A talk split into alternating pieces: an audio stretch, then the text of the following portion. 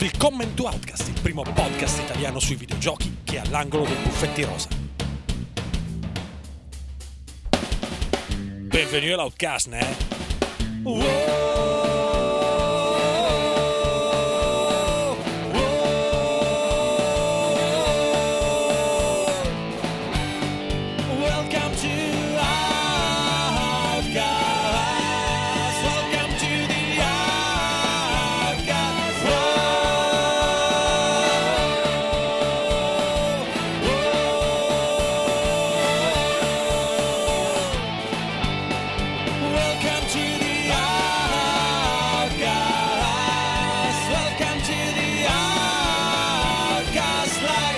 Ciao a tutti e benvenuti all'episodio numero 44 di Outcast Magazine, il podcast di Outcast.it nel quale si chiacchiera di videogiochi giocati.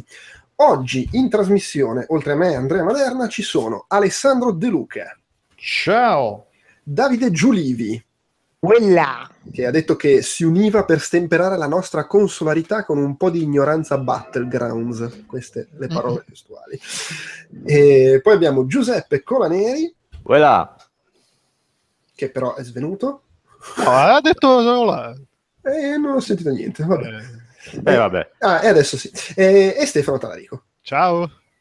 Comincia benissimo, con grande A professionalità. cannone, ma non avete sentito l'intro che abbiamo eliminato in realtà? Oppure l'hanno sentita, chissà.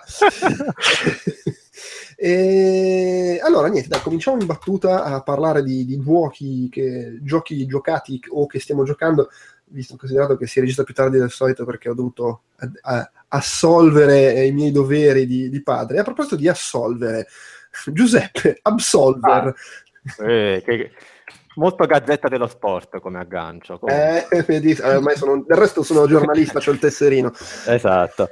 Absolver. Allora, devo dire che da Devolver Beach, quale mi sono sempre abbastanza considerato, posso dire bene ma non benissimo. E che cazzo. Cominciamo. Absolver, allora, aspetta, di quello che ho capito è che è un picchiaduro, però è anche un po' RPG, però è anche un po' una roba che ci metti un, un anno a imparare a giocarci. Allora, è un uh, MMO Ok. eh, che però puoi giocare anche in single player.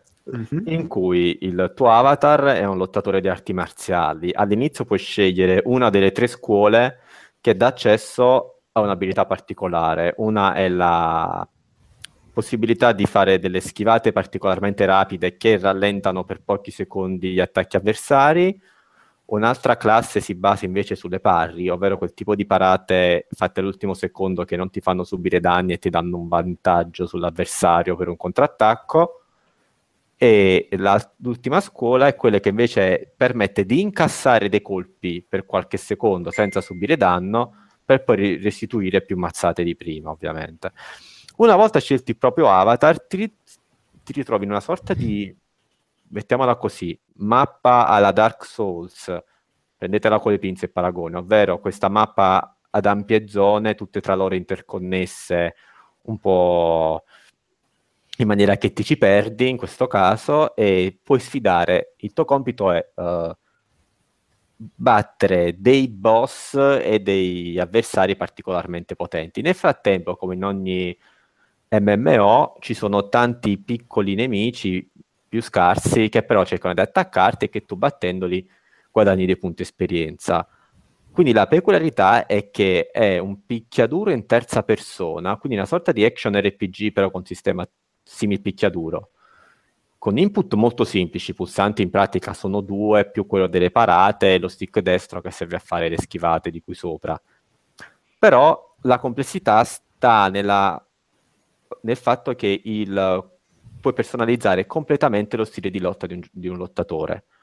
Utilizzando un determinato numero di mosse se ne impara di altre, un sistema che può ricordare la progressione dei vari di Elder Scrolls, che più ad esempio salta e più salti in alto. In questo caso più utilizzi le mosse di una certa scuola, più ti specializzi in una certa scuola e un certo tipo di mosse. Uh, sblo- sblocchi a un certo punto delle nuove movenze che puoi incastrare e quindi creare dei moveset e delle combo personalizzate. La complessità quindi è tutta qui, ovvero nel creare il moveset ideale per le proprie, per le proprie capacità o per i propri gusti e soprattutto nel leggere quegli avversari. Uh, i, l- i picchiaduro alla fine eh, si basano molto del loro gioco sul cosiddetto mind game, ovvero io so il mio avversario che mosse può fare, io conosco le mosse che può fare il mio avversario e quindi cerco di leggere e di anticipare ciò che lui può fare e imporre il mio gioco. Uno dei motivi di criticità di Absolver è proprio questo, essendo tutto completamente personalizzabile, di fatto non puoi leggere le mosse dell'avversario, comunque non puoi fare tanto mind game, a meno che di non essere il divino Telma che conosci il moveset dell'avversario senza... Non si dice quel nome, mannaggia a te, vaffanculo. Eh, scusate, il mago Silvan, mettiamola così. Ecco. e quindi conoscere le mosse dell'avversario. E... Al contempo poi c'è la mappa di, alla Dark Souls di cui prima, che in realtà è piccola ma super confusionaria che ti ci perdi ogni due secondi, non sai neanche perché. e, e qua alla fine il gioco manca anche molto di mordente perché finisci questa quest verso diventare appunto l'Absolver, questo super guerriero, tempo di 2-3 ore, e poi ti ritrovi nella stessa identica mappa a mazzolare gli stessi identici nemici con moveset diversi, un po' più forti, e incontrarti con altri utenti con i quali puoi o andare in coop o invece sfidarli uno a uno, darti tante mazzate e diventare sempre più potente. Quindi io sono un po' una persona che odia quando nei picchiaduro si dice eh ma manca di contenuti, però in questo caso essendo un MMO prima ancora che essere un picchiaduro, la mancanza di contenuti si fa un po' sentire. Quindi tante belle idee, migliorabili e soprattutto alcune criticità, come detto prima, quella là della, legata al suo punto, al suo selling point, ovvero la, la possibilità di personalizzare tutto, che però penalizzano un po', secondo me, il lato più puramente competitivo. È un peccato perché graficamente ha tutto uno stile molto bello. No? Graficamente è bellissimo secondo me, però anche qui in questo caso le mappe non valorizzano quello, quello stile. Tu ti puoi aspettare, che ne so, dei bellissimi paesaggi, delle cose, invece è tutto un pochino buttato lì, ecco, anche la costruzione dei livelli non fa impazzire. Anche, le animazioni pure sono fantastiche, ecco, ad esempio, certo, alcune mosse si concatenano male, ma ci sta, cioè non puoi creare combo per tutte le combinazioni, scusate il gioco di parole possibili.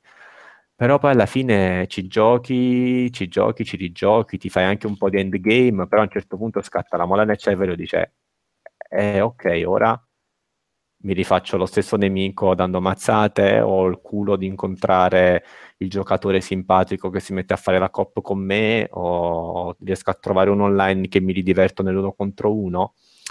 Non lo so, sono tante domande che uno si pone e quando ti cominci a porre tante domande sul perché stai giocando a quel gioco vuol dire che c'è qualcosa che non va.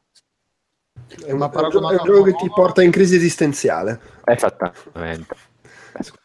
Scusa, Delu, stavi chiedendo un'altra cosa. Eh, para- paragonato a For Honor, a For Honor ci hai giocato? Sì, For Honor ci ho giocato anche abbastanza. Ecco, no, rispetto a For Honor è totalmente diverso, perché a parte For Honor non ha queste mappe esplorabili e quant'altro, è un, è un gioco basato sulle arene, quindi che hanno una, una, determinata costruzione per farti funzionare l'arena. E For Honor, negli... io l'ho adorato negli uno contro uno, ad esempio For Honor, permette il mind game quello di qui sopra, perché i personaggi non hanno i moveset personalizzabili, ogni personaggio, là c'era il vichingo che aveva un tipologia di moveset, c'era quello appartenente, cioè il samurai che ne aveva un altro, e quindi tu potevi leggere l'avversario e capire cosa fare e reagire di conseguenza. Qui viene a mancare totalmente, perché io ad esempio a un certo punto avevo sbloccato lo stile quello della, dell'ubriaco, quindi praticamente mi muovevo totalmente a cazzo spamando pulsanti assurdi e facevo un sacco di danni perché era totalmente illeggibile quello che facevo. Perché poi Come la capoeira in Tekken, cos'era? Tekken 4-3 che avevano introdotto il ah, della capoeira. Sì, Eddie Gordo, va bene. Eddie Gordo. sì.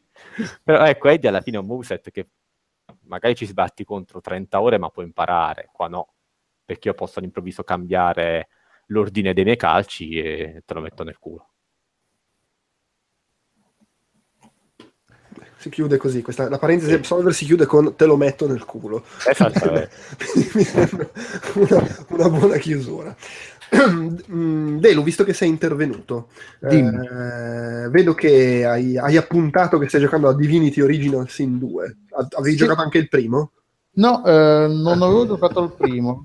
Era una di quelle cose che avevo intenzione di prendere, lo prendo, non lo prendo, e poi non l'ho mai preso. E magari lo recupero dopo questo, voglio sapere. Visto che, di questo, che del primo è uscito poi l'Enhanced Edition, eh, in- come fanno con eh, The Witcher, eh, che, con- che Mhm. corregge bilanciamenti, rivedono l'in- l'interfaccia e, e- e correggono un po' di cose che in un gioco così grande e un team relativamente piccolo, perché l'Arian, ehm, l'Arian Studio a un certo punto leggevo che tra, lo sviluppo di, tra la fine dello sviluppo del primo Divinity o di Original Sin 1 e questo erano in quattro a un certo punto. Quindi tirare avanti un progetto del genere non è esattamente facile. Tra l'altro è passato da, da Pat- non da Patreon scusate da Kickstarter questo. Non so quanti soldi abbiano fatto quanti... Mi pare anche il primo è passato da Kickstarter. Ah, ok. per- mm. E infatti all'inizio c'è i ringraziamenti solo per, i, per quelli premium, che si vede che sono quelli che hanno dato un botto di soldi, il tier massimo da miliardi di dollari forse. Hanno il loro... Ugo Laviano. Ugo- tra cui non c'è Ugo Laviano, stranamente. Mi, non- mi chiedo come mai non abbia dato soldi anche a questo. Co- comunque, il primo aveva fatto 944 mila dollari, il secondo ha fatto 2 milioni. Ah, ecco, ok, allora di soldini hanno fatti, sì, sì. Ehm, comunque, cos'è Chie- Divinity? chiede- È un- chiedendone 500 mila, peraltro. cioè, hanno Quindi soldi ne avevamo già perché 500 con con 500 mila dollari non, non penso che ci fai questo gioco, un gioco del genere o lo fai molto più piccolo, dipende poi Sì, quanto l'hanno no, ingrandito. E- Era sicuramente quella cosa, vabbè, il gioco noi lo facciamo comunque, però è un po' in marketing, eh, un po' è prevendita e un po' comunque butta lì sti 2 milioni di dollari. No, infatti, sì, sì, assolutamente. Comunque, cos'è Divinity Original Sin 2? È un gioco di ruolo eh, di stampo molto classico, quindi si, ri- si rifà alla- ai Baldur's Gate eh, vecchio stile o a Pillars of Eternity per, rifa- per rifarci a, ti- a titoli più recenti. E quindi visione eh, visuale in, eh, in 3D volo d'uccello. isometrico o a, volo, a volo d'uccello volendo anche alcun- eh, si- sia durante i combattimenti che durante la navigazione normale del- nell'ambiente di gioco. Però è, è più consigliabile perché comunque dall'alto nel- nell'ambiente di gioco mentre si esplora è un po' una, una visuale del cazzo diciamocelo. Però mentre si combatte magari ci sono 3-4 personaggi uno dietro, di fianco all'altro non si capisce bene non si trova l'angolazione per spara- colpire quello che si vuole quindi magari si vede dall'alto ed è più facile Comunque è un, è un, eh, gioco di ruolo vecchio stile, per ora sol- disponibile soltanto per PC, eh, però si vede se, si- se si prende in mano il controller mentre si gioca su PC, la- l'interfaccia di gioco cambia quasi completamente per adattarsi al- al- alla- all'utilizzo del controller, quindi e facilitare il passaggio tra un menu e l'altro con i tasti limitati piuttosto che con la tastiera. Quindi probabilmente uscirà anche questo per, per Mm, console come era uscito il primo. e infatti, il primo è uscito per console un anno e qualche mese dopo l'uscita Ah, su ecco. PC, quindi magari c'è, c'è lo stesso Sì, sì, situazione. È probabilissimo che questo uscirà. Eh, non ho idea di, di- del- dal punto di vista della storia se si continui la storia precedente, se sia soltanto una roba vagamente ambientata nello stesso universo, di quello non ne ho la più pallida idea. Si incomincia come al solito, praticamente la storia dei personaggi che devono diventare degli dei, devono ascendere alla divinità per eh, risolvere i problemi del mondo, che è abbastanza una roba classica nel, nel genere. Eh, molto, eh, molto classico, molto difficile. Eh, io sto giocando a livello che, si, che nel gioco si chiama Classic, classico appunto, però c'è un livello più basso che si chiama Explorer, in cui il- i combattimenti sono molto più semplici. Poi ci sono due livelli superiori ancora, uno è Tactician, tattico, ta- da tattico, e poi l'ultimo è Honor, che è il più difficile. Io non, non ci ho neanche provato, perché già a livello classico, che è quello che loro dicono, è l'esperienza più o meno come l'hanno pensata loro di lanciamento, è già piuttosto difficile. Eh, è molto complesso, eh, complesso in tante cose in maniera interessante che ti spinge. Cos'è sto rumore di sottofondo? Non io. Ehm, complesso co- che mi spinge a, a esplorare i meccanismi di gioco, a esplorare l'ambiente, gio- l'ambiente, il mondo, parlare con tutti, però è anche complesso un po' per, per certe cose che tiro un po' i coglioni, perché per esempio, eh, se hai un personaggio, di solito i, i personaggi li specializzi per certe cose, per le- uno lo hai per le interazioni con i personaggi, eh, uno lo hai per magari comprare dai negozi perché è quello che, che ha la, lo- la skill di compravendita più alta. La- questo ti, però è una rottura di coglioni, però per- perché per certe cose devi avere per forza quel personaggio nel party e devi averlo selezionato per avere, utilizzare, per usufruire dei suoi bonus. Il che da un dal punto di vista della- del realismo è ok, va bene, non, non è lui che sta parlando, quindi il suo effetto di com- eh, bonus sulla compravendita di oggetti non, non è, non è attivo, ci sta. Però dal punto di vista di gioco è un po' una rottura di coglioni, perché comunque devi passare un personaggio all'altro e questo succede anche parlando con i vari personaggi del mondo del, del gioco, perché ogni perso- i quattro personaggi hanno tutte delle storie differenti che si sbloccano. Se per caso non si parla col personaggio in un certo momento, con un personaggio giusto, eh, si perdono pezzi di storia. Il che, vabbè, alla fine poi se uno non si fa prendere dalla mania del completismo, si può perdere qualcosa, si perderà per forza qualcosa perché c'è talmente tanta roba da fare che è impossibile fare tutto.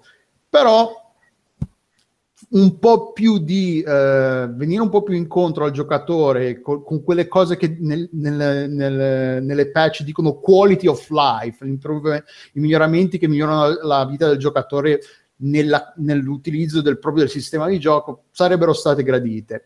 Altra cosa che, che- che ho trovato eh, problematica, io sono, eh, sono abbastanza all'inizio, nonostante abbia giocato per una trentina di ore, c'è ancora una tonnellata di roba da fare, sono molto indietro. Eh, l'avanzamento, de- la crescita dei personaggi e la crescita dei nemici è un po' bilanciata alla cazzo, perché tra un livello e l'altro eh, la differenza di, di statistica tra un livello e l'altro è molto alta. Non solo, gli- eh, la, la differenza di statistica tra l'equipaggiamento da un livello all'altro è molto alta. Quindi, se per caso si- ci si trova a essere per dire livello 11 contro live- mostri li- eh, di livello 12, è molto molto difficile riuscire a batterle perché hanno statistiche molto più alte rispetto a te, sia per l'equipaggiamento che indossano che per le statistiche proprio che ha dei, dei punti vita e del danno che fanno di base. Quindi è quello ed è una cosa che magari rivedranno perché nell'Enhanced Edition del primo era una cosa che avevano rivisto, erano ripassati sulle, sui i, numeri di, che moltiplicano le, le varie statistiche, tutte queste cose qua. Al momento è un po' bilanciato la cazzo, però il sistema di combattimento è a turni, non c'è, non c'è da mettere in pausa tra una decisione e l'altra. Ogni personaggio ha dei punti azione, sono 4-5 punti azione a seconda delle eh, dei personaggi da utilizzare a ogni turno, finiti quelli si passa al, personaggio successivo. È molto complesso, ci sono combo magiche, eh, eh, da- eh, combo fisiche, personaggi che interagiscono tra di loro. È complesso, alcune cose son- fanno un po' girare le palle, forse sono un po' migliorabili sotto certi punti di vista, però c'è tanta roba, è enorme. Se vi piace questo genere, il vecchio stile, sensazione, senza dover prendere, eh, schiacciare il tasto giusto al momento giusto, cose del genere, è consigliabilissimo. Però un- un'osservazione dalla chat di chi ci ascolta in diretta eh, che il, il discorso della skill basata sul singolo personaggio è pensato anche per la cooperativa e il fatto che si può Ah, è stare sì. anche lontanissimi giocando e quindi ogni personaggio però vabbè. Sì, sì, è una cosa che adesso, infatti, già che me- grazie alla chat che la fa, è possibile giocare in multiplayer ed è possibile, cioè, in due modi è possibile giocare in multiplayer. In multiplayer, tra l'altro, se, se ci giocate, rico- create profili differenti, perché nel momento in cui create un all'inizio del gioco, la prima volta che lanciate il gioco, create un profilo di gioco, lo chiamate Pippo, quello che volete, ed è quello con cui giocate in single player. Se create una partita multiplayer nello stesso profilo, i salvataggi automatici e i salvataggi veloci sovrascrivono quelli gli stessi, usano gli stessi file. Quindi se giocate in multiplayer eh, vi cancellate quelli del single player. Quindi se decidete di giocare multiplayer e single, create profili differenti per questa cosa qua. E praticamente funziona allo stesso questo mi sembra modo. una che prima o poi verrà cambiata perché mi- che, che- gli No, no, costa con que- due, due salvataggi veloci separati. è, è- è è- loro ti, cre- ti creano ah, un- ci sono tante cose che non vengono spiegate Mhm. un po' le impari ci sono ta- sia a livello di meccaniche tipo questa del profilo sia tante cose effetti come li, li fai come non li fai quindi devi provare i combattimenti sono difficili e tanti sono un po' trial and error perché magari arrivi da un lato e ce li hai tutti addosso i nemici e quindi poi mentre combatti scopri ah ma se arrivo da quell'altro lato effettivamente perché magari è una zona aperta e più- si può arrivare da più punti non è una, una stanza chiusa cose del genere. Quindi è un po' anche la cosa del, del meta, si- metagioco nel senso che tu magari piazzi sì, i, i personaggi prima di cominciare il combattimento sapendo già dove sono i nemici li piazzi prima e poi mandi uno avanti che fa il trigger del combattimento. E anche lì spezza, cioè è, è comprensibile, però è anche da dire, vabbè, sarebbe anche bello che il gioco mi permetta di, ok, sono nella merda perché sono arrivato male, però permet- dammi un po' di, di- di spazio per l'errore, di improvvisazione, che nel momento in cui non sono nella situazione migliore fin dall'inizio.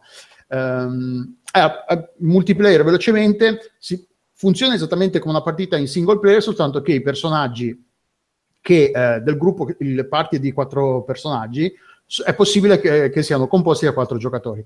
Ovviamente, come succede, è, è- sarebbe, è possibile che tutti i quattro giocatori vanno per i cazzi loro per il mondo, che non è consigliabile perché i combattimenti sono regolati sulla presenza di quattro personaggi.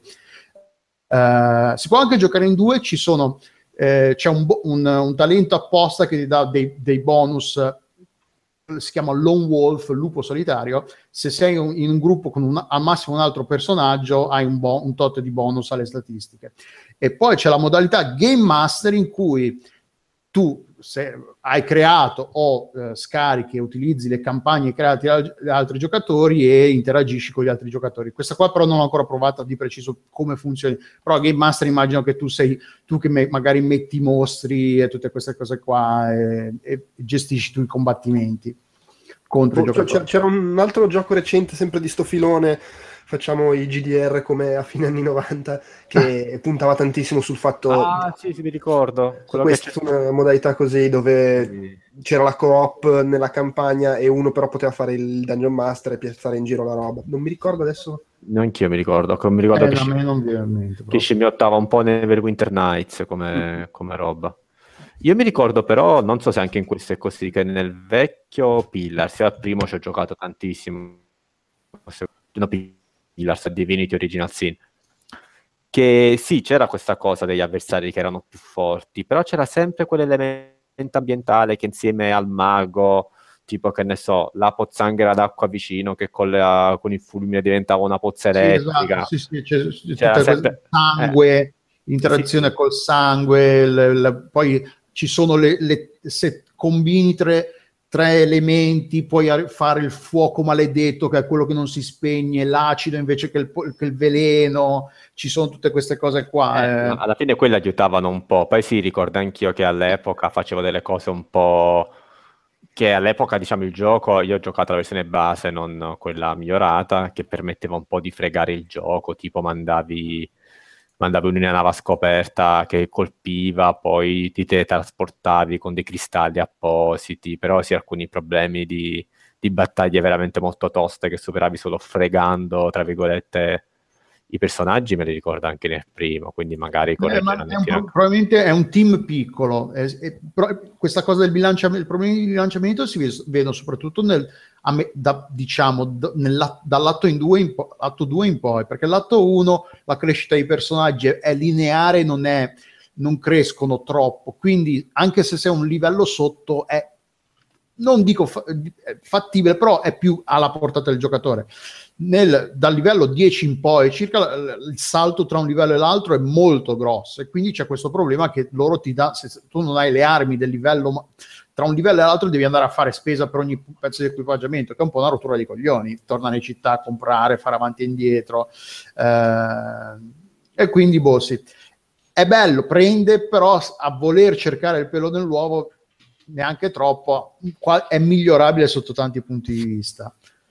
Posso dire che la quantità di volte che hai detto è un po' una rottura di coglioni non depone per niente a suo favore. No, ma no, in realtà sono un po' troppo forse eh, cattivo, perché ci sto giocando e mi ci sto divertendo.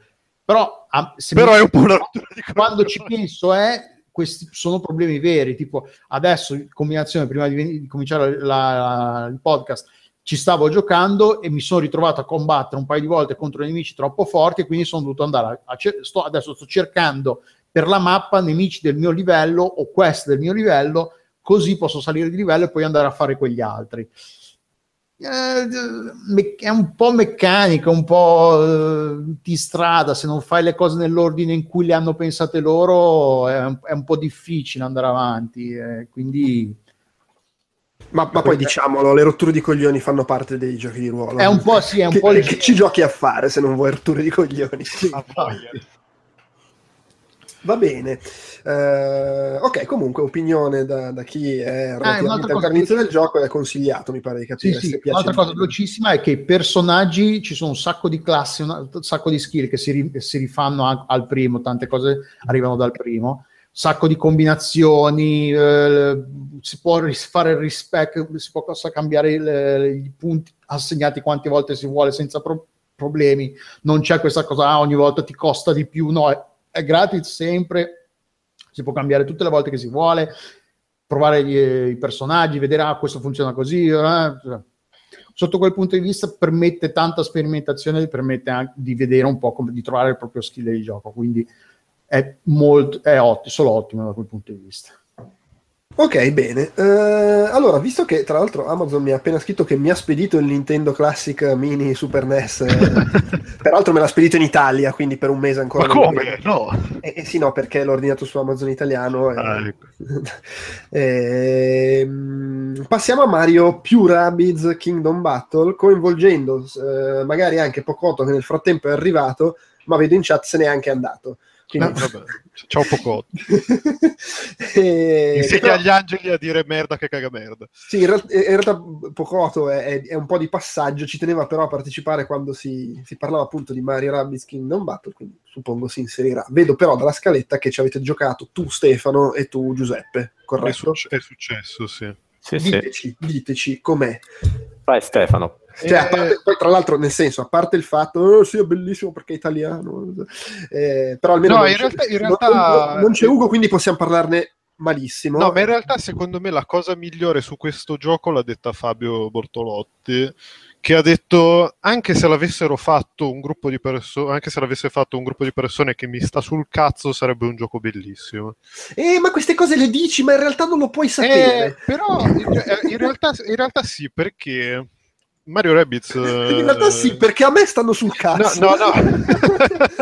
no, no, no, assolutamente no. Però sono una di quelle persone a cui sta, sta abbastanza sul cazzo il genere mh, degli strategici.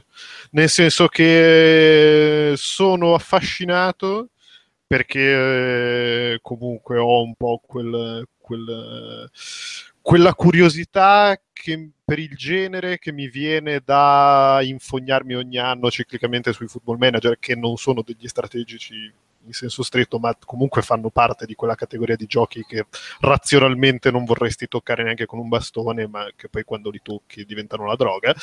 E, e però cazzo, Mario Rabbids è veramente figo, cioè è fatto bene, bene, bene e soprattutto ha il grandissimo pregio che anche se sei nella mia condizione di mh, mi stai proponendo un genere che tendenzialmente non toccherei neanche con un bastone da clown lungo 15 metri, mi fa, con- mi fa venire voglia di continuare a giocarci e ogni livello che finisco, ogni quadro che completo, ogni momento che supero un livello che fino a quel momento non riuscivo a superare, dico, ah cazzo che bello, ne voglio ancora, voglio, voglio vedere il quadro dopo com'è, se se è altrettanto figo, se è altrettanto stronzo, se, se mi ci infognerò anche questo per 20 minuti senza riuscire a cavarne un ragno dal buco. E, e quindi, boh, cioè sì, secondo me grandissimi kudos per essere riusciti a fare questa cosa anche, e farla funzionare anche per chi come me non apprezza il genere di appartenenza e ulteriori kudos per esserci riusciti con una pulizia, una cura e un amore per il materiale di origine che è notevolissimo, nel senso che tu vai in giro per i livelli e c'è sempre un piccolo richiamino a- a- all'universo di, di Mario, proprio nel senso di tutti i giochi della storia di Mario. Cioè, c'è un dettaglino così, una cazzatina, un richiamo grafico, una battuta di quelle che devi guardare il fondale senti- e leggere la didascalia per capire che è un riferimento. Cioè è pieno di cose splendide e di quei dettaglini che ti aspetteresti da un gioco Nintendo. Poi prendi la scatola del gioco e vedi che l'hanno fatta in Ubisoft e dici, micchia, veramente. Che l'hanno fatta nella provincia di Milano. Sì, veramente sì, l'hanno fatto in un posto dove non batte il sole dal 92, credo. Quindi, tanto, tanto di cappello. E, e quindi niente, non- am- ammetto onestamente che non l'ho finito perché non ci sono, non, non- non ho avuto tempo tra una cosa e l'altra, ma sono quasi alla fine e- ed è molto bello e si fa apprezzare sempre. è perfetto sia per infognartici tre ore, tipo appena l'ho comprato ho detto, beh, ci gioco un'oretta e poi si sono fatte le tre del mattino tanto, quan- tanto per quando vai un'oretta in treno o sei in metropolitana e ti vuoi fare solo il quadro nella speranza che, che sei un attimino più sgamato tatticamente di me riesci a farcela in 20 minuti però insomma Tu Giuseppe hai qualcosa da aggiungere? Beh, posso dire che il primo pregio del gioco è, è che è molto poco italiano. esatto No, per fatto sì, eh, il gioco ha molta pulizia, c'è qualche cosina che in Nintendo non ci sarebbe stata, tipo i cali di frame rate pesantini. Eh, aspetta, aspetta, posso- però ti chiedo tu lo giochi Entrambe- fisico? Ok. Entrambe, entrambe le versioni. Perché io l'ho giocato solo portatile e a Mhm. parte tipo prima della prima patch, credo addirittura, ho, l'ho tro- ho vi- ho visto un calo di frame passante così e, e poi basta. No, non so se, se è brutto di culo mio o se... No, a me è successo qualche volta, però sì, il gioco è veramente delizioso e c'è una... È, è bello come uh, una parodia rispettosa dei personaggi Nintendo, cioè per dire alcune cose classiche che vediamo, il, il Luigi Fifone per dire ritorna, però viene declinato in maniera molto simpatica e intelligente come cecchino che colpisce dalla lontananza. Uh, Peach gioca un po' sul ruolo di non essere la principessa in pericolo, ma in realtà è un carro armato che spara con lo shotgun Sì, a tutto e di più e roba del genere, quindi è veramente molto carino. L'esplorazione può ricordare un po' per la visuale quella di Mario 3D World, ovviamente il tipo di gioco è diverso, però lo può ricordare secondo me. Sì, e, sì. No, e che dire, alla fine il gioco è una bomba. Attualmente probabilmente il eh, gioco non Nintendo, non propriamente Nintendo migliore che può esserci su Switch. Uno potrebbe anche dire malignamente non che ci volesse molto, però eh, Vabbè, no. comunque buttalo via. No, No, ma che con no, la, al di con- la di. Sì, ma al di là di tutto è un acquisto veramente obbligato per chiunque non sia veramente stronzo che è allergico a qualsiasi cosa con Mario sul titolo. Eh, ha delle figate, secondo me, il sistema tattico, come le diverse combo che puoi fare tra i personaggi che, come ho detto anche rev- nella review che ho fatto per Outcast, se non me le ritrovo in XCOM 3 ci rimango di merda. perché- No, ma è veramente figo, merita, merita No, tantissimo. no, ma è vero, cioè, c'è un sacco di profondità che, Sì, che tra poi- l'altro, che tra l'altro cioè, il gioco ti insegna anche, cioè per quello che dico che io da non appassionato del genere di strategici mi sono Sì, ritrovato, ah, perché no. comunque il gioco non, non ti fa sentire idiota e in nessun momento e ti spiega bene la profondità del gameplay che è notevole. Sì, e poi c'ha una cosa. Io l'unica preoccupazione che avevo per il gioco, sinceramente, è che potesse essere acqua di rose, invece uno strategico facile da padroneggiare. Ma all'acqua di rose non lo è, anzi, devo dire la verità che verso metà gioco diventa anche piuttosto impegnativo, soprattutto perché alla fine di ogni livello c'è un sistema di punteggio che ricorda un po' quello classico degli Angry Birds, le famose stelline che puoi sbloccare, sì. e cavolo, sbloccare tutte le stelline su tutte le missioni non è, non è per nulla facile, quindi anche questo è una, è una, nota di merito, secondo me. Insomma, no, veramente, al di là che l'hanno fatto persone che qui dentro si conosce e si stima, però veramente è un gioco con i controcazzi, quindi sì. va bene così. Decisamente.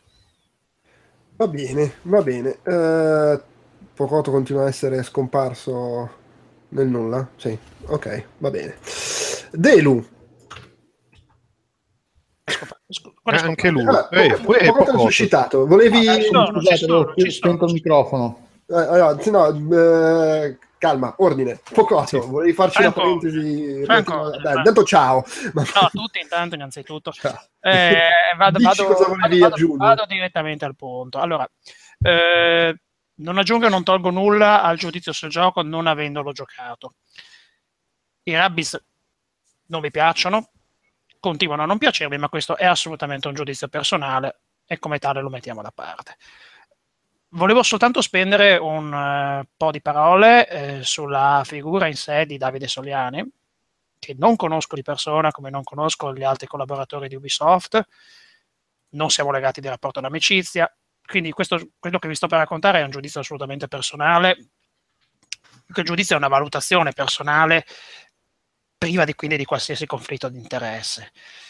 Voglio dire soltanto che da dal mio piccolo di umile scribacchino, con una carriera più che mediocre, invito Davide Soliani, perché è riuscito a raggiungere il sogno di ogni Nintendaro vero quale lui è, nel senso che come molti saprete o come i lettori, come le persone di, i lettori di vecchia data si ricorderanno, Davide, come tanti, ha cominciato scrivendo sulle riviste. Eh, per lo studio VIT ha scritto con lo pseudonimo di Orwell 2000, soprattutto su Game Power. E in molti se lo ricordano ingiustamente per la famosa recensione di Toshinden e per il famoso 105%. Un voto che era una provocazione, che fece epoca per questo motivo e che come tale andava preso. Eh, fu una provocazione perché veramente la gente si scandalizzò inutilmente, ma lui era, era un, semplicemente un tentativo da parte sua di rimarcare il, il, il, cambiamento che stava avvenendo e sottolineare, fra virgolette, l'arrivo della grafica tridimensionale e la sua diffusione su console. Davide ha scritto comunque anche recensioni di titoli molto modesti, io ricordo una di Il Bleed, un clone di Resident Evil eh, per PlayStation 1 e ha scritto anche recensioni dei capolavori massimi del Nintendo 64 prima fra tutte quella di Super Mario World.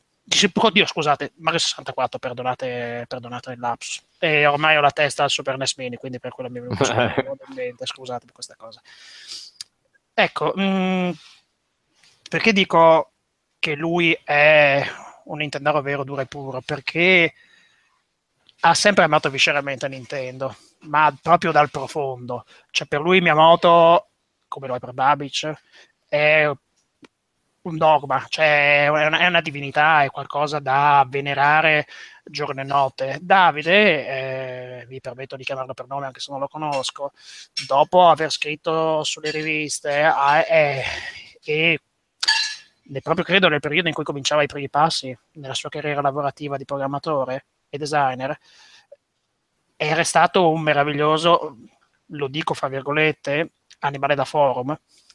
Un animale da forum che eh, alzava sempre e sventolava il vessillo della lintendarità, soprattutto in uh, forum specifici, ormai possiamo citarli per nome, come quello di Alternative Reality, che non esiste neanche più, o quello di multiplayer, con lo pseudonimo di Link nella grotta, e insieme al suo compagno Gianmarco Zanna, che era Chan, ha formato una coppia strepitosa, che era il dinamico duo, che ha regalato delle pagine di provocazione e dei flame videoludici in cui c'erano degli spunti sempre comunque interessanti. Leggerli era un piacere.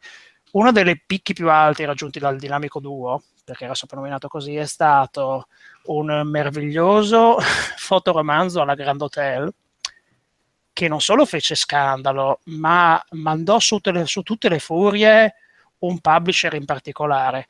La storia cercherò di riassumerla brevemente, e purtroppo senza rendere giustizia alla bellezza e alla demenzialità che era questo fotoromanzo. Praticamente la scena si apriva con le foto di un salotto e con la copia PlayStation 2 e Xbox 1, la prima, che volevano andare a far serata. Decidono di andare a far serata in centro a Milano, cercano di, di, di, fare le penne sullo scooter, ma mentre stanno attraversando la strada, anche qui sceneggiatura eccezionale, la PlayStation 2 viene presa sotto da una macchina, un Toyota RAV4 guidato dal pupazzo di Bowser cioè qui è proprio, eh.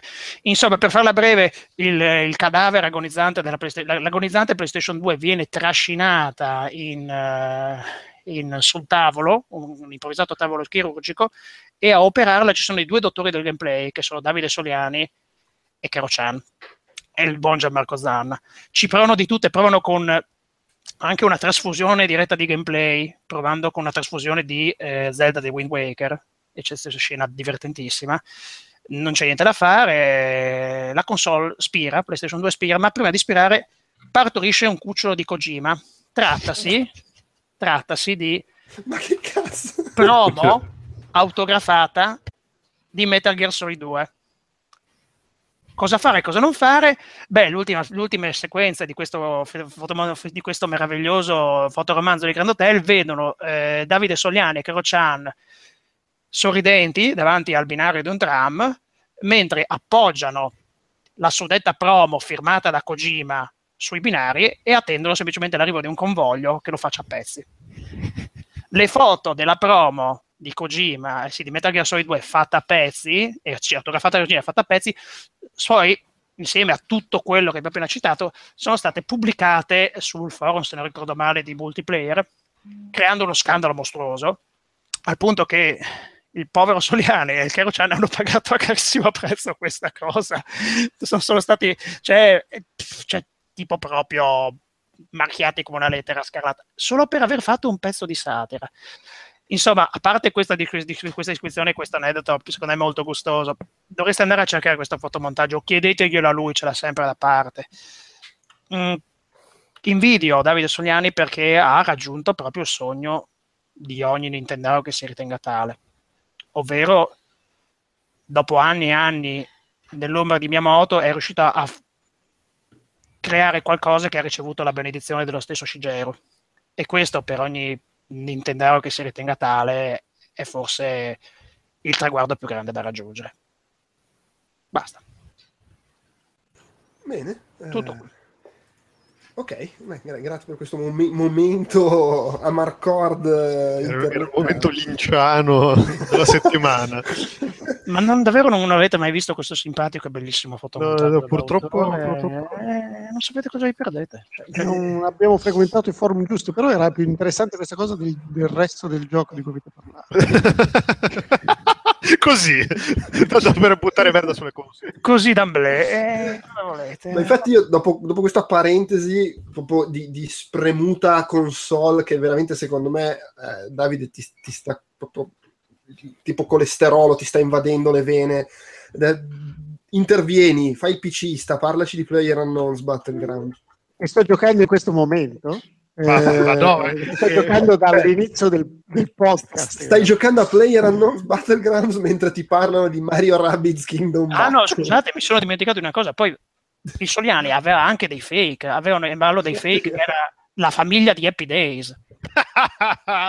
era l'intera famiglia di Happy Days che postava sul forum di Alternative Reality, c'era Ralph Malf, eh, lui era, non mi ricordo chi fosse, forse era padre Khan, era il padre, ma comunque sia che flammavano fra di loro, era bellissimo, cioè si davano manforte. A un certo punto dei, degli utenti esasperati creò un fake che durò pochissimo, che era la redazione del TG5, che però fu cacciata per direttissima, quindi eh, altro, se volete ci sono queste cronache bellissime. What a time to be alive. Chiedetevi se era dato. Erano anni bellissimi, molto meglio di Facebook e delle altre fregnacce con cui scannate oggi, eh, attenzione. Quindi... Davvero Happy Days. Esatto, erano tutti Happy Days. Erano tutti Happy Days. Ma tutto questo in che forum hai detto? Sul forum di Alternative Reality del tempo.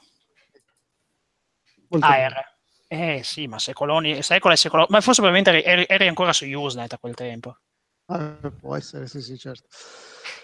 Va bene, devo parlare io? Vai, vai. Vai. Eh, praticamente non so se avete mai giocato Battleground, se l'avete visto qualche partita su Twitch, visto che ormai è diventata la cosa più trasmessa, più streamata. È Io il l'ultima, gioco... l'ultima volta che ti ho visto avevi- Carlo, ti avevano appena cazzo. passato la siringa sporca e capisco che tu Esatto, adesso... Mi ha appena sparato uno da dietro un altro. Eh, stavo dicendo, ehm, fondamentalmente è, un- è la creazione di questo Brian Green, muori stronzo, eh, che era un- ha creato un mod tempo fa per Arma 2. Ehm, e dopodiché che è fondamentalmente basato su un Battle Roy- Royale da- che- ispirato da Hunger Games. Vi ritrovate in una sorta di arena insieme ad altri giocatori. Ma dov'è Eh, creato Days?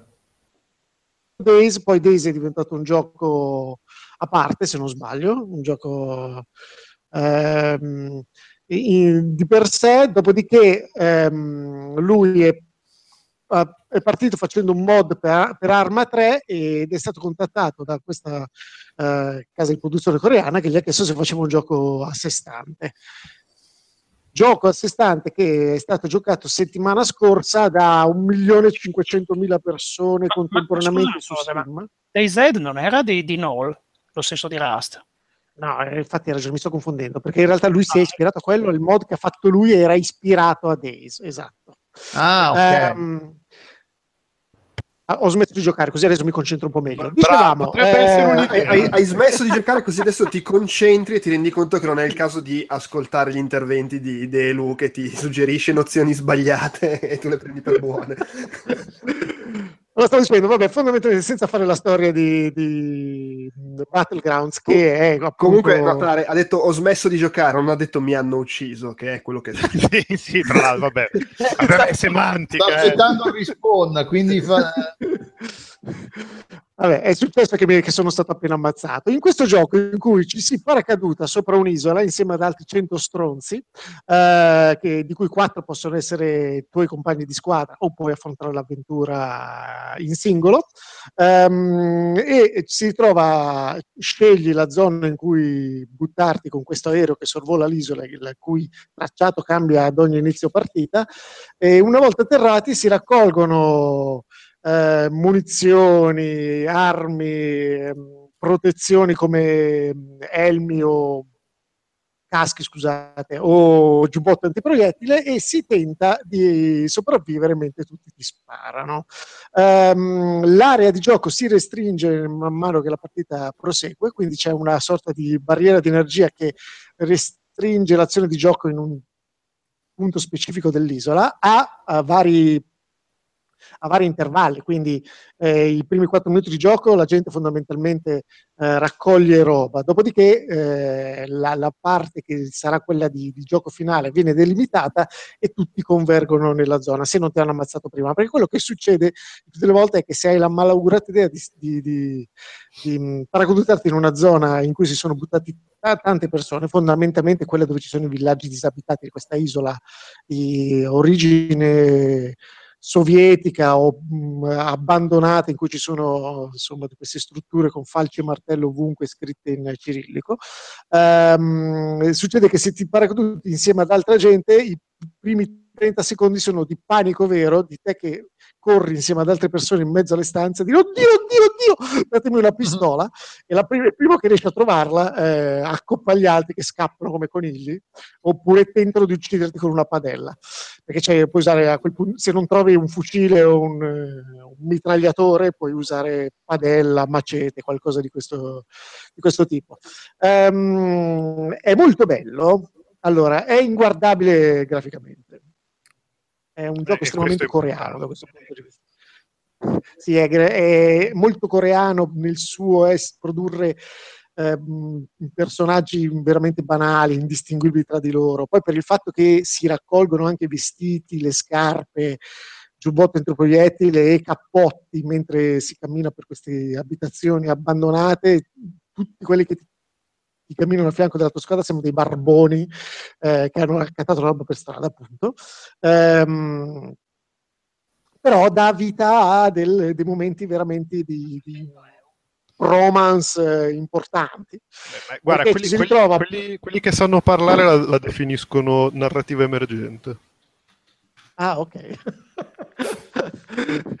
Succede che fondamentalmente ti ritrovi con quei tuoi compagni di squadra, eh, quelli che riescono a sopravvivere nei primi istanti e che hanno o che hanno avuto l'astuzia di paracadutarsi in una zona deserta dell'isola o meno frequentata e che quindi magari passano i primi 20 minuti della, della partita. Le partite possono durare tipicamente da, da 30 secondi a mezz'ora. Um, e, e passano magari, magari, passi 20 minuti a camminare senza incontrare nessuno, no? perché l'isola è talmente grande che prima di incontrare altri giocatori puoi veramente passare un quarto d'ora. Eh, Ma se muori scegli... puoi, puoi andartene o devi aspettare che finisca la partita? No, no, te ne puoi andare tranquillamente. Ah. Te ne vai e anzi il gioco è, tal- è, particolarmente crudo, questo è ancora un early access su Steam, cioè soltanto questa isola, mentre si vocifera di una seconda mappa desertica da tempo, ma che non si è ancora vista, però non c'è una killer cam che ti mostri quando muori c'è la possibilità di vedere i tuoi compagni che giocano, che proseguono nella partita, eh, in alcuni casi, in, altri, in, altre partite non te la mostra questa opzione, non si sa perché, ci sarà un bug. Eh, e ad esempio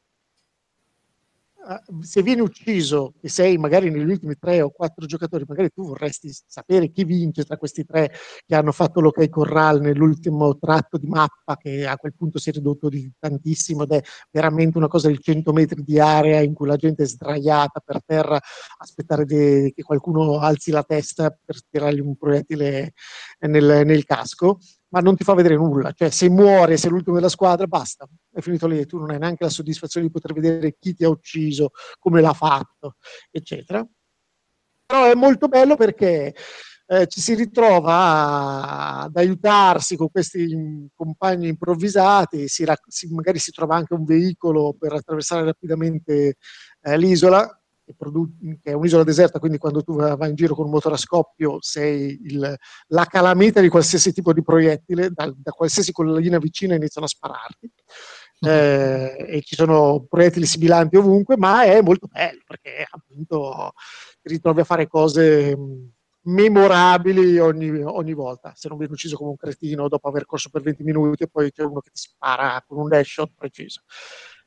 Bello, eh, secondo me ha, ha non, è, non particolarmente originale perché poi guardando su Twitch non l'ho mai giocato, ma H1Z1 è fondamentalmente identico, una, una copia carbone e credo che sia uscito perfino prima. Um, sì, ha, cam- che... ha, cambiato eh? completamente direzione in corso d'opera perché H1Z1 era nato come un survival a, all'insegna degli zombie e poi pian pianino a suon di aggiornamenti ha cambiato completamente pelle fino a diventare adesso cercando di cavalcare malamente il successo di questi battle royale eh, è, diventato quello che è diventato un sottoclone praticamente di PlayerUnknown's Battleground Ah, ho capito. Ma infatti io vedo che adesso si, hanno fatto una seconda versione di H1Z1 che si chiama King of the Kill, che è esattamente quello sì, che ho visto giocare. Esatto. Uguale, uguale come idea. Beh, ha, dato un po', ha fatto un po' clamore le lamentele di, del, del, produttore coreano, non di, di, del, del, dell'autore, di Brian Green, eh, che fondamentalmente ha detto non mi sono inventato un cazzo, ho preso l'ispirazione da, da The Hunger Games. Ho il mod mio originale era appunto ispirato a Days, quindi cioè, non, non, c'è niente originale, mentre il, il, produttore del gioco coreano incazzatissimo con quello di Fortnite perché mh, un paio di, mesi, di, settimane fa è uscita una modalità di gioco di Fortnite che fondamentalmente ricorda Battlegrounds. Però insomma e adesso, un... e adesso è free to play quella modalità solo quella Ah, oltretutto, bello, allora la proverò. Perché mm-hmm. quando ti ritrovi ad avere un milione di giocatori contemporaneamente capisci che c'è una piccola miniera d'oro da esplorare. Il gioco è molto bello, provatelo, eh, perché è, è, molto più, è la cosa più divertente in, negli sparatutto, in co- cooperativi eh, che gioco dai tempi di Left 4 Dead. Si crea quella, quel senso di avventura insieme, dai che ce la facciamo, con momenti abbastanza epici. Cioè, io ho avuto una partita in cui siamo stati, la nostra squadra di quattro persone è stata um, attaccata a inizio partita eh, da, da, e due dei nostri sono morti. Ci siamo ritrovati io e questo mh, mio compagno di squadra che si chiamava Ping Pong. Eh, io e Ping Pong eh, ci siamo dati una mano per chilometri andando in giro con il eh, feriti con poca energia andando in giro con questa, con questa moto raccattata eh, mentre ci, la barriera di energia ci inseguiva e quindi ogni tanto dovevamo fermarci, medicarci, riprendere la moto, cercare di sopravvivere a chi ci sparava nel frattempo. E ci sono dei momenti, perché ad esempio c'è un utilizzo della chat molto divertente, perché tutti i tuoi compagni di squadra eh, con tutti i compagni di squadra puoi ehm, dialogare utilizzando come se fosse un headset, ti sentivi a radio ovviamente, ma se tu trovi gli, eh, gli avversari e gli avversari stanno parlando vicino a te, perché sono fondamentalmente magari a 5 metri da te, tu senti che parlano alla radio. Non senti ovviamente quello che dicono i loro compagni di squadra, ma li senti. E quindi questo dà, dà vita a delle cose curiosissime, tipo la prima volta che mi è capitato di stordire qualcuno, perché c'è anche come in Left 4 Dead, c'è la possibilità di far sì che qualcuno venga stordito e può essere salvato soltanto da un compagno di squadra se tu non procedi a ucciderlo nel, nel frattempo mi è capitato di stordirne uno e, que- e, mentre mi avvicinavo per dare il colpo di grazia, sento lui che dice: Aspetta, aspetta, aspetta, ancora un secondo e vedrai che tipo eh, mi uccide, fa loot e poi sparargli. Io, eh, what? Cosa? E quindi tipo mi sono, mi sono nascosto capendo che c'era un suo compagno di, di, di, squadra lì nelle vicinanze. Questa roba fa delle robe fighissime, eh, anche perché in, in un altro frangente c'era, c'era una sorta di scontro eh, in quattro ci siamo, messi, ci siamo ritrovati in otto in una stanza piccola a, a sparare a fucili spianati e io mi sono nascosto nel bagno come fanno tutti i grandi guerrieri, e, e, nel frattempo qualcuno aveva lanciato una granata fumogena, con il risultato che sento i miei compagni che dicono ok, è morto lui, è morto quell'altro, ne era rimasto soltanto uno stordito. E lui mi dice, guarda, gli altri due stanno quello stordito non, è, non, viene ucciso dagli altri due, forse perché il, il fumo non, non, lo fa, non, lo mostra. E lui dice: Secondo me stanno guardando il loot dei nostri due compagni morti. Perché io sono uscito con Luzzi spianato, urlando una roba tipo Motherfucker! Una roba del genere così. Si, si creano queste cose alla Scarface molto divertenti. Poi ti ammazzano. Anche una montagna di cocaina sul, sulla scrivania. Beh, una, sì, sì. Un, un, altro dettaglio è che l'ho letto comunque più o meno in giro, spesso e volentieri ci sono queste persone che si collegano a questi tipi di giochi per, beh, per, per, per fare i friendly, per fare i friendly fire, per, poi filmarsi sul web e pubblicare questi filmati. Insomma, per fare beh, ma credo che ci sia una, una politica per, abbastanza seria sul friendly più, più UGB c'è la possibilità di segnalarli e il ban funziona, che io sappia. Ah, infatti, esatto, esatto. Cosa che in H1 sì, sì. non funziona invece. No, no, qua in realtà mi è capitato solo una volta che qualcuno facesse del eh, friendly kill serissimo, del tipo cercando tutta la squadra e, e prendendoli di sorpresa alle spalle. Però mh, mm, no, per il resto è godibile. È, è un peccato che sia un gioco fatto da uno studio coreano eh, con pochissimo stile artistico, ma anche con poco carattere su quanto riguarda l'ambientazione, eccetera. Sono cioè, le stesse case. Eh? No, vai, finisci, finisci, scusa. Cioè, a parte la, la, povertà della realizzazione, le, le, le, stesse abitazioni si ripetono non, molte volte, nonostante la mappa sia molto ampia. Sì, ci sono delle, delle locazioni diverse, però ci sono quattro tipi di condomini ripetuti a, a, fare, a produrre delle cittadine e e appunto i personaggi sono veramente brutti. Però la, la, la, la giocabilità è tale che insomma è quella tipica cosa che metti verso le 8 di sera e smetti che sono le 6 del mattino e il sole ti sta illuminando il monitor. io leggevo delle due polemiche, avevo letto, una sulla la cosa, la realizzazione grafica che fa così schifo che chi gioca con i dettagli al minimo non ha la, la vegetazione, quindi chi ha cucciato nella vegetazione è visibilissimo. Lo scons- sono arrivati al punto di sconsigliarlo nei, nei, nei, nelle discussioni su Steam, di sconsigliare, di, dicono ok mettete la risoluzione alta ma tenete i dettagli bassi della vegetazione perché quelli che strisciano, che è una cosa che si fa soprattutto a fine gioco quando la, l'area diventa veramente stretta, quindi insomma ci si avvicina tutti i carponi eh, alla, all'ultima all'ultima strettoia di gioco, se hai la vegetazione al massimo la gente non riesce a vederla, mentre riesce a vederla se ce l'hai a quella bassa. Sono quelle robe abbastanza di una tristezza. E, e soprattutto, ad esempio, magari se non hai l'hardware eh, risoluzione bassa e vedi meno gli avversari lontani. Ci sono alcuni fucili da sniper con lo scope a 4x e questo, con questo fatto fanno la differenza, insomma. Quindi ci sono, ci sono dei, dei, delle cose che sarebbero state dovute essere studiate meglio, sviluppate meglio, ma è ancora un early access e, e hanno e l'altra, e l'altra po- po- polemica è sul fatto so- della monetizzazione che ti vendono i vestiti e dicono, eh, ma no, è solo roba estetica. Poi c'è gente che fa la, la, la, il paragone tra i vestiti che trovi gratis e i vestiti che compri. I vestiti che, che trovi gratis sono tipo rosa shocking, giallo, fosforescente.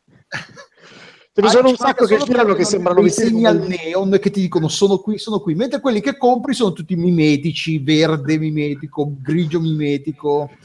Allora, è, è, vero che ne trovi di grigi mimetici e verdi mimetici, li trovi i super easy durante la partita. Cioè, ci sono ah, okay. pantaloni per terra, e quindi... però è vero che a inizio partita c'è una montagna di gente che parte vista come il Joker. Che non è esattamente la roba più furba se vuoi essere sdraiato su un terrazzo e non essere visto.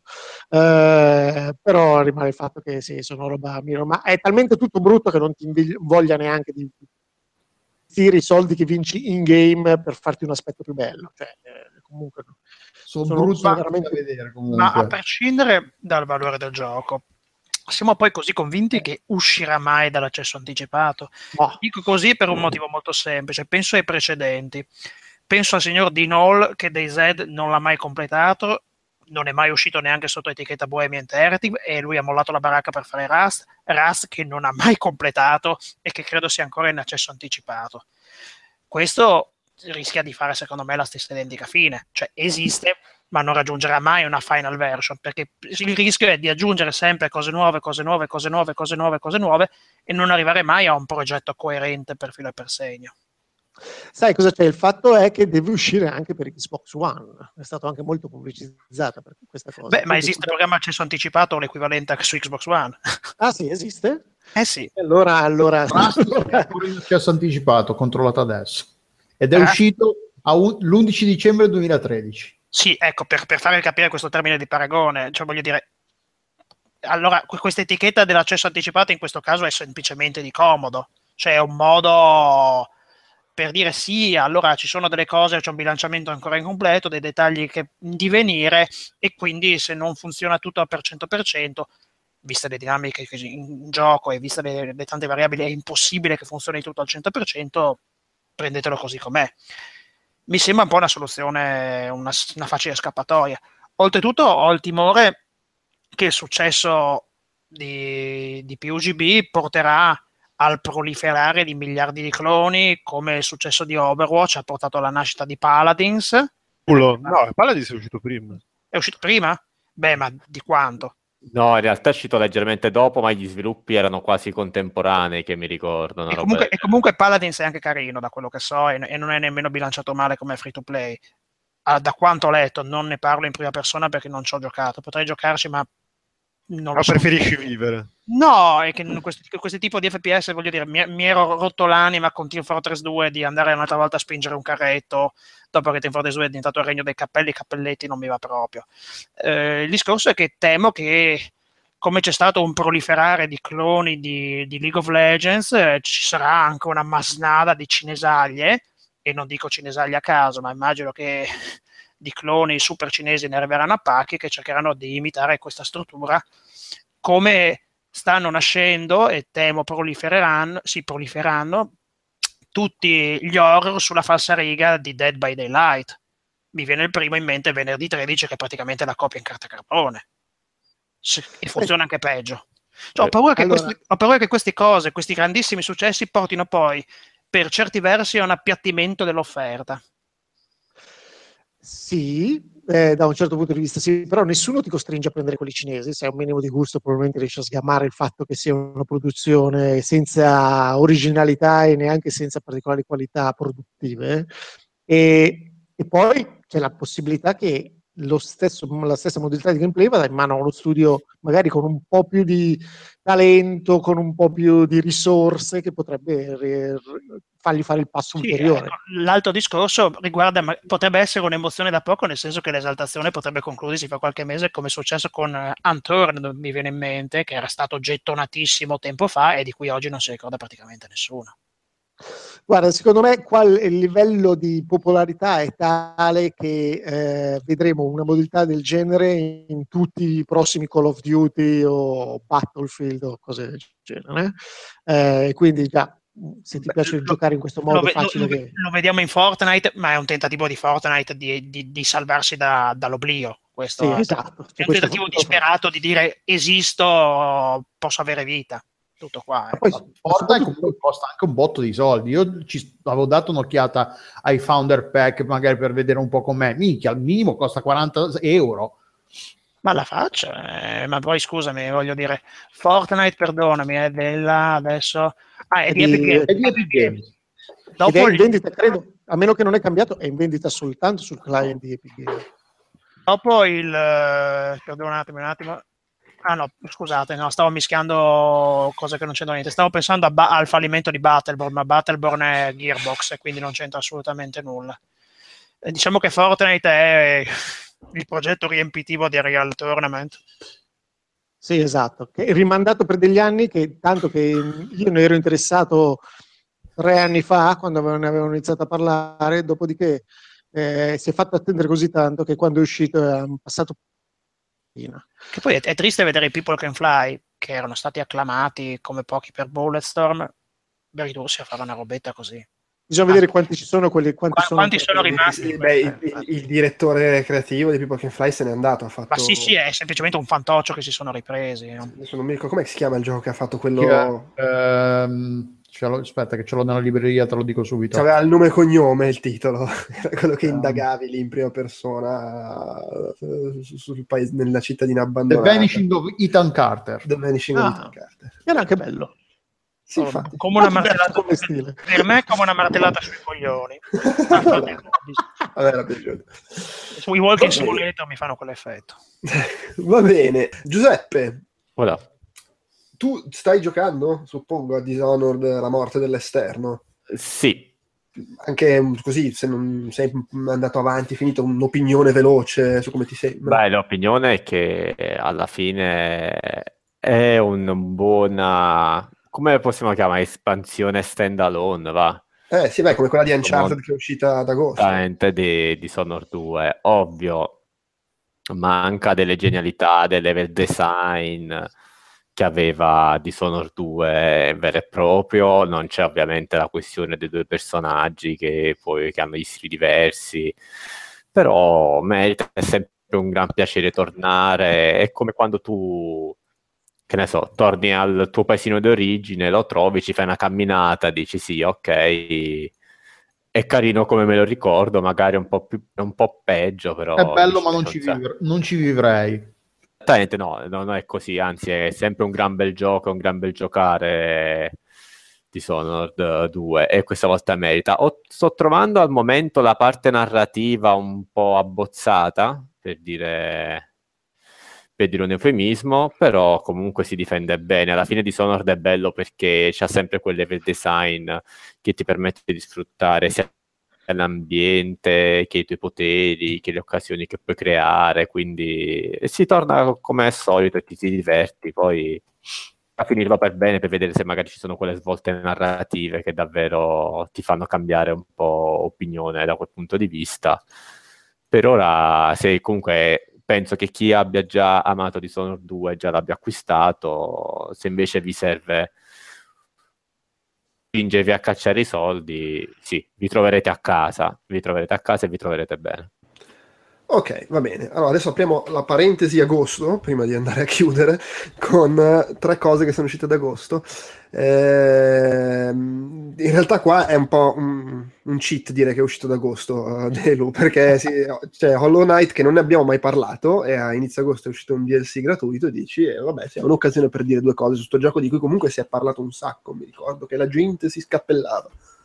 No, eh, io... Oltretutto deve uscire anche su Switch, quindi potrebbe Eh, ritornare. infatti, esce su Ah, Switch, ottimo. deve uscire su Switch, quindi ne approfittiamo per dire che è un gran bel gioco, ma è Oh. proprio tanto tanto bello. Eh, è uscito a febbraio per PC, io l'ho preso per PC in offerta, in- ho, ho approfittato di un'offerta ad agosto perché è uscito un DLC gratuito che ha aggiunto un po' di roba da ammazzare, sc- esplorare, scoprire, storia.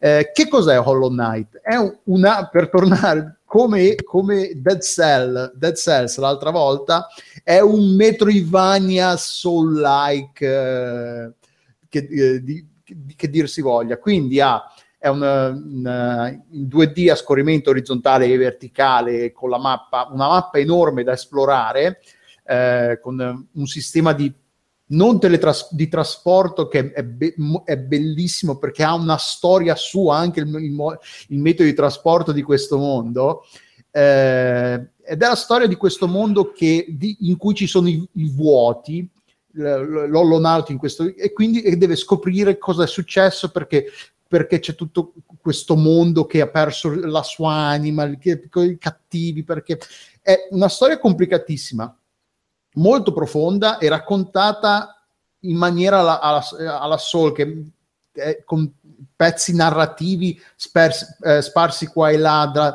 da NPC che, eh, NPC che ti raccontano le cose, non capisci bene, ma questa è storia o è soltanto una roba che mi sta raccontando tanto per dirmi ca- due cazzate? Eh, ha questa, questa atmosfera un po' lugubre, un- sempre un po'...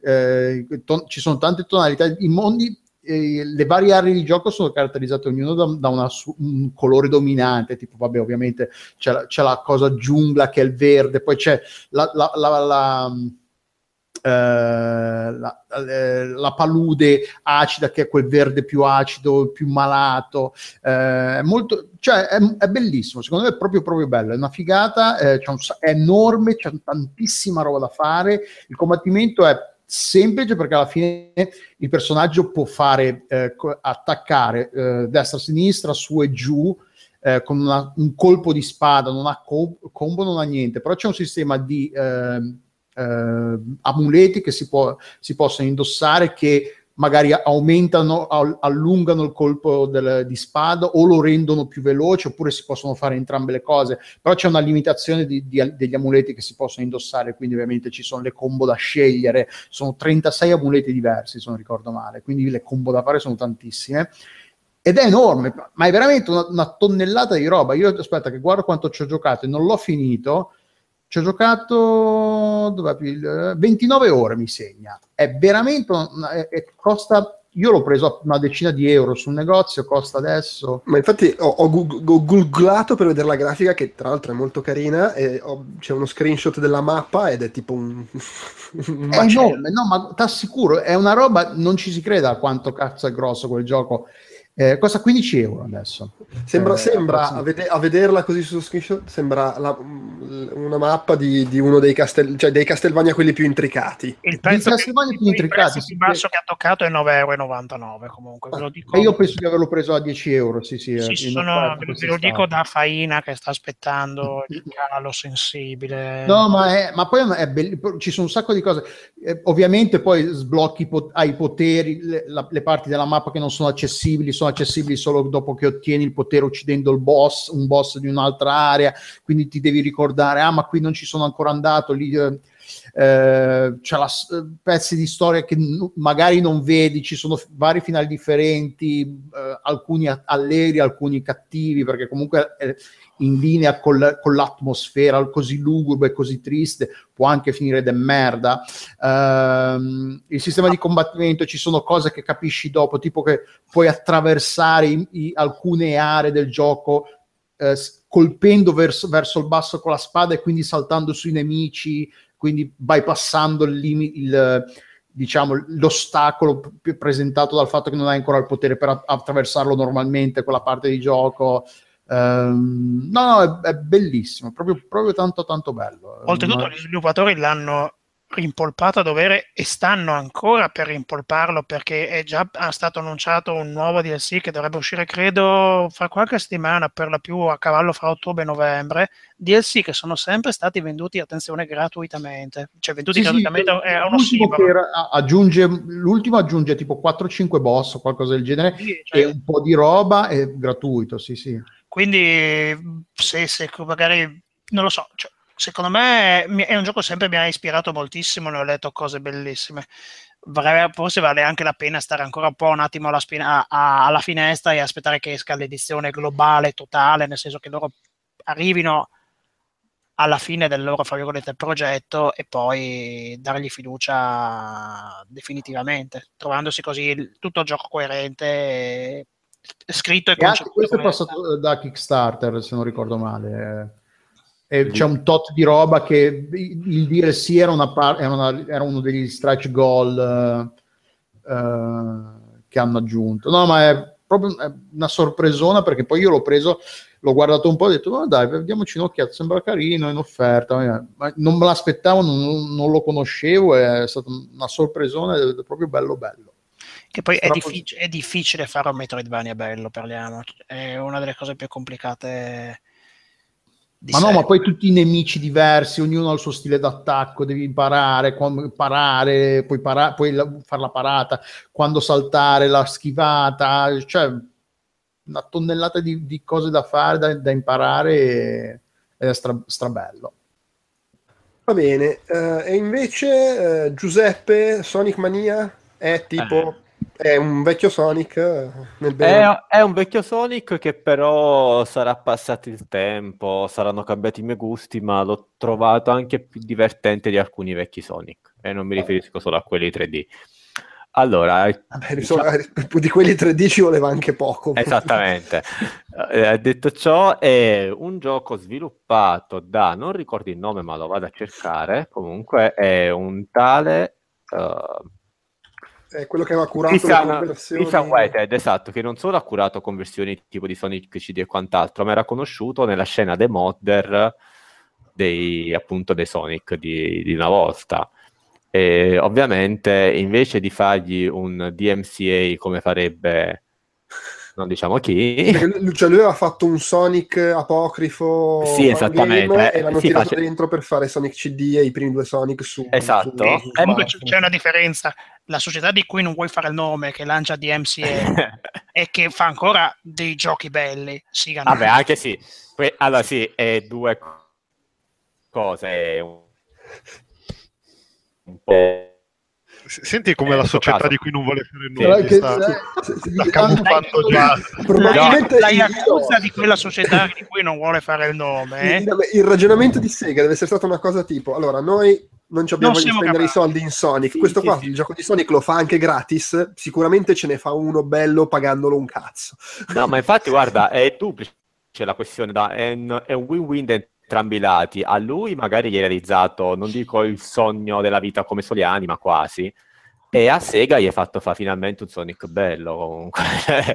è un win-win per tutti ed è un win-win anche per i giocatori perché a me è piaciuto tantissimo. È stato il primo Sonic che davvero mi ha spinto a trovare i vari Emerald, nonostante i minigame per averli siano alquanto bruttini. Però il Vabbè, level- è una tradizione di famiglia quella. Esattamente, ma il level design è veramente bello, ogni mondo che divisi in stage ha delle sue idee peculiari, alcuni sono delle citazioni, delle riproposizioni al di là della Green Hill Zone, ci sono anche il Chemical Plant e quant'altro, altri sono dei livelli nuovi ma sono tutti ben inseriti, le boss fight sono tutte molto belle, ce n'è una davvero simpatica in cui alla fine sfidi il dottor Eggman a- al clone di Puyo Puyo in salsa Sonic, di cui non mi ricordo il nome al momento, scusate, uh, Min Bean Machine, Ah, qualcosa ok, del sì. genere Sì, si sì, chiamava. Machine. Esattamente, e quindi è divertentissimo, una colonna sonora strepitosa. Io l'ho giocato ovviamente su Switch perché è il classico gioco da Switch per quanto mi riguarda, uh, mentre ero in vacanza dai miei genitori ed è stato veramente, veramente divertente.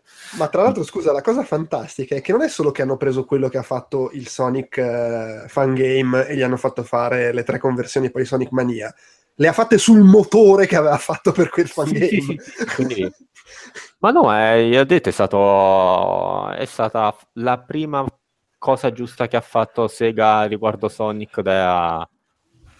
Da Sonic Dai, 3. sì, Tipo, da no, Sonic vabbè, 3. dai, Sonic CD era... A me Sonic CD piaceva. Sì, sì, ma da quelli là. E Da quelli, quindi, sì, Beh, e- Sonic 3 era bruttarello, eh. Vabbè, sì, insomma, comunque dal periodo dei Sonic 2D. Sì, ma alla fine ha avuto anche un buon successo sia di critica che abbastanza di pubblico, quindi probabilmente uscirà Sonic Mania 2. E boh, a sto punto fate tanta mania, fateci Street of Rage mania e del genere e fateci contenti tutti. E E, devono trovare uno che fa il fan game di Street of Rage. e vabbè, ma con tutta la comunità di Open Board che sistema tipo Mugen, però per fare gli Street of Rage dai, qualcosa si trova. E comunque no, a me è piaciuto un casino. Il mio consiglio è ovviamente, dato che gira anche sul PC di mia nonna, però se avete il PC di mia nonna e Switch, prendetelo su Switch perché... Oppure andate a rubare il PC della nonna di Giuseppe. Esattamente, però per dire... Che si fa fare i PC da, da Quedex, la nonna di Giuseppe. Esattamente. Per giocare solo a Sonic Mania, eh, Per giocare a Sonic Mania in 4K, non so nemmeno se c'è il supporto a 4K, prima di tutto comunque... Lo No, provo me- subito e te lo dico, aspetta, eh. Prima Esatto. della fine della puntata ce la facciamo. Comunque no, in realtà a me è piaciuto un casino, quindi ve lo consiglio tanti. Se vi sono piaciuti Sonic, eh, prendetelo, anche se siete alla ricerca di un buon platform eh, fatto bene, prendetelo, perché è nostalgico, ma non è quel nostalgismo brutto che ti riprendo il vecchio gioco e te lo metto pari pari, ha degli aggiustamenti molto carini. Ed è il primo gioco in cui è anche divertente usare Knuckles. Quedex is now playing Sonic Mania. Così, le notifiche di, tu- di, di, di Steam. Esatto. che meraviglia. Comunque, be- comunque, esatto. Comunque bene, bravissimi, in poche parole, dai. sì. Che meraviglia. Va bene. Il problema è che rovineranno tutto con Sonic Forces e quindi si tornerà al punto di partenza. Sì. Ma, ma quello basta ignorarlo. come si sta facendo ormai da... abbiamo, come abbiamo imparato da tempo, basta ignorare i Sonic 3D. Eh, Sì. Bene, eh, chiudiamo la parentesi agosto per la gioia di Pocoto con eh, Stefano, dici qualcosa su, su Tacoma, che io- Cucutacoma. qua- quando lo provai alla GDC mi sembrava sfiziosa sta cosa dei- delle registrazioni 3D, della- dei tizi che in- interagivano, andavi a vedere quello alla porta, pare di capire che poi alla fine sia un po' una palla, o sbaglio? Ah, ricorda- ricordami come si chiamava quel gioco che ti è piaciuto tanto e che invece a me ha abbastanza fatto cacare, che era sempre la base spaziale in cui tu andavi in giro e guardavi le registrazioni della gente. Rift? No?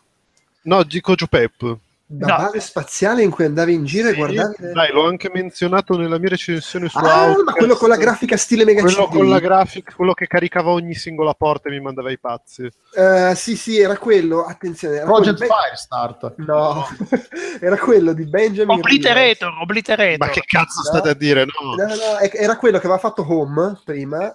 Vabbè, una sto roba, recuperando la recensione. Si chiama Benjamin Rivers e non mi ricordo però Sì. come si chiama il suo gioco. Ah, Alone With You. Alone esattamente, è un Ecco, po' Alone with You. Io, io cioè- stesso, pur apprezzandolo, ammetto che può essere a tratti un po' uno spaccamento di maroni. no?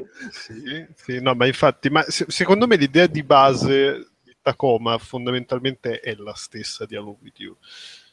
Il problema è che ci mette sopra una sovrastruttura da, da Moon scritto da un sindacalista incazzatissimo, ancora più di, di quanto non fosse quindi è Moon girato da Christopher Nolan. Sì, sì, sì, praticamente Scritto dal sì. signor Spielbergo. Eh, l'ho girato. Scritto dal ragionier Filini. no, beh, allora, eh, il, il- ovviamente, cioè, per chi non lo sapesse, Tacoma è, è il, è il secondo gioco di Fulbright, che erano quelli che erano diventati famosi sì, per aver portato l'isola di. Lesbo nel mondo dei videogiochi. quelli, quelli E... usciti da Irrational Games hanno detto: Ma belle le sequenze in cui non si spara di Bioshock, facciamo i giochi solo con quelle. Esatto, esatto. e, mm, e allo stesso tempo, cioè, è- e per cui avevano- hanno deciso di fare questo secondo nuovo gioco ambientandolo nello spazio con questa con- continuando sulla falsariga di scopriamo questa storia la storia di questo di questa base spaziale fondamentalmente in maniera diegetica, andando girando per i corridoi e facendoci raccontare quella dell'uva da, da queste rappresentazioni de- del- dell'equipaggio che fu un po' alla Long With You, appunto. Il problema è che non ha, cioè i, i- i personaggi dell'equipaggio non hanno una profondità incredibile o comunque non riescono a legare, cioè siccome si tratta di un'opera corale, tra virgolette, eh, non, non- non- non- si riesce a instaurare un rapporto come quello che poteva essere con il- i, i singoli personaggi di, di Gnome, che alla fine fondamentalmente erano in due, ma se vogliamo anche in uno solo. E, e quindi man- viene un po' a mancare que- quello che poi fondamentalmente ha retto la loro opera precedente, ha retto la, la loro opera precedente e, e inoltre c'è la tutta la sottotrama un po' sci-fi, se vogliamo, visto che comunque si tratta di una space opera, eh, che viene, viene veramente, cioè gli viene veramente dato un peso solo, solo nelle battute finali e lascia intravedere una cosa interessante che probabilmente avrebbe dato un'altra chiave di lettura all'opera o comunque gli avrebbe dato un altro spessore o un altro tipo di interesse che fino a quel momento non ha avuto e in quel momento finisce. E dici mannaggia il cazzo e, ti fa sembrare veramente cioè io l'idea di Moon scritto da un sindacalista incazzato mi è venuta proprio alla fine del cioè quando ci sono rimasto un po' di, di tolla quando è finito il gioco Detto questo, è un walking simulator carino, interessante, scritto con cura, e... cioè scritto con cura, scritto bene, mh, poteva essere scritto meglio a livello di empatia con i personaggi, che comunque mi sembra una cosa importante per questo tipo di gioco.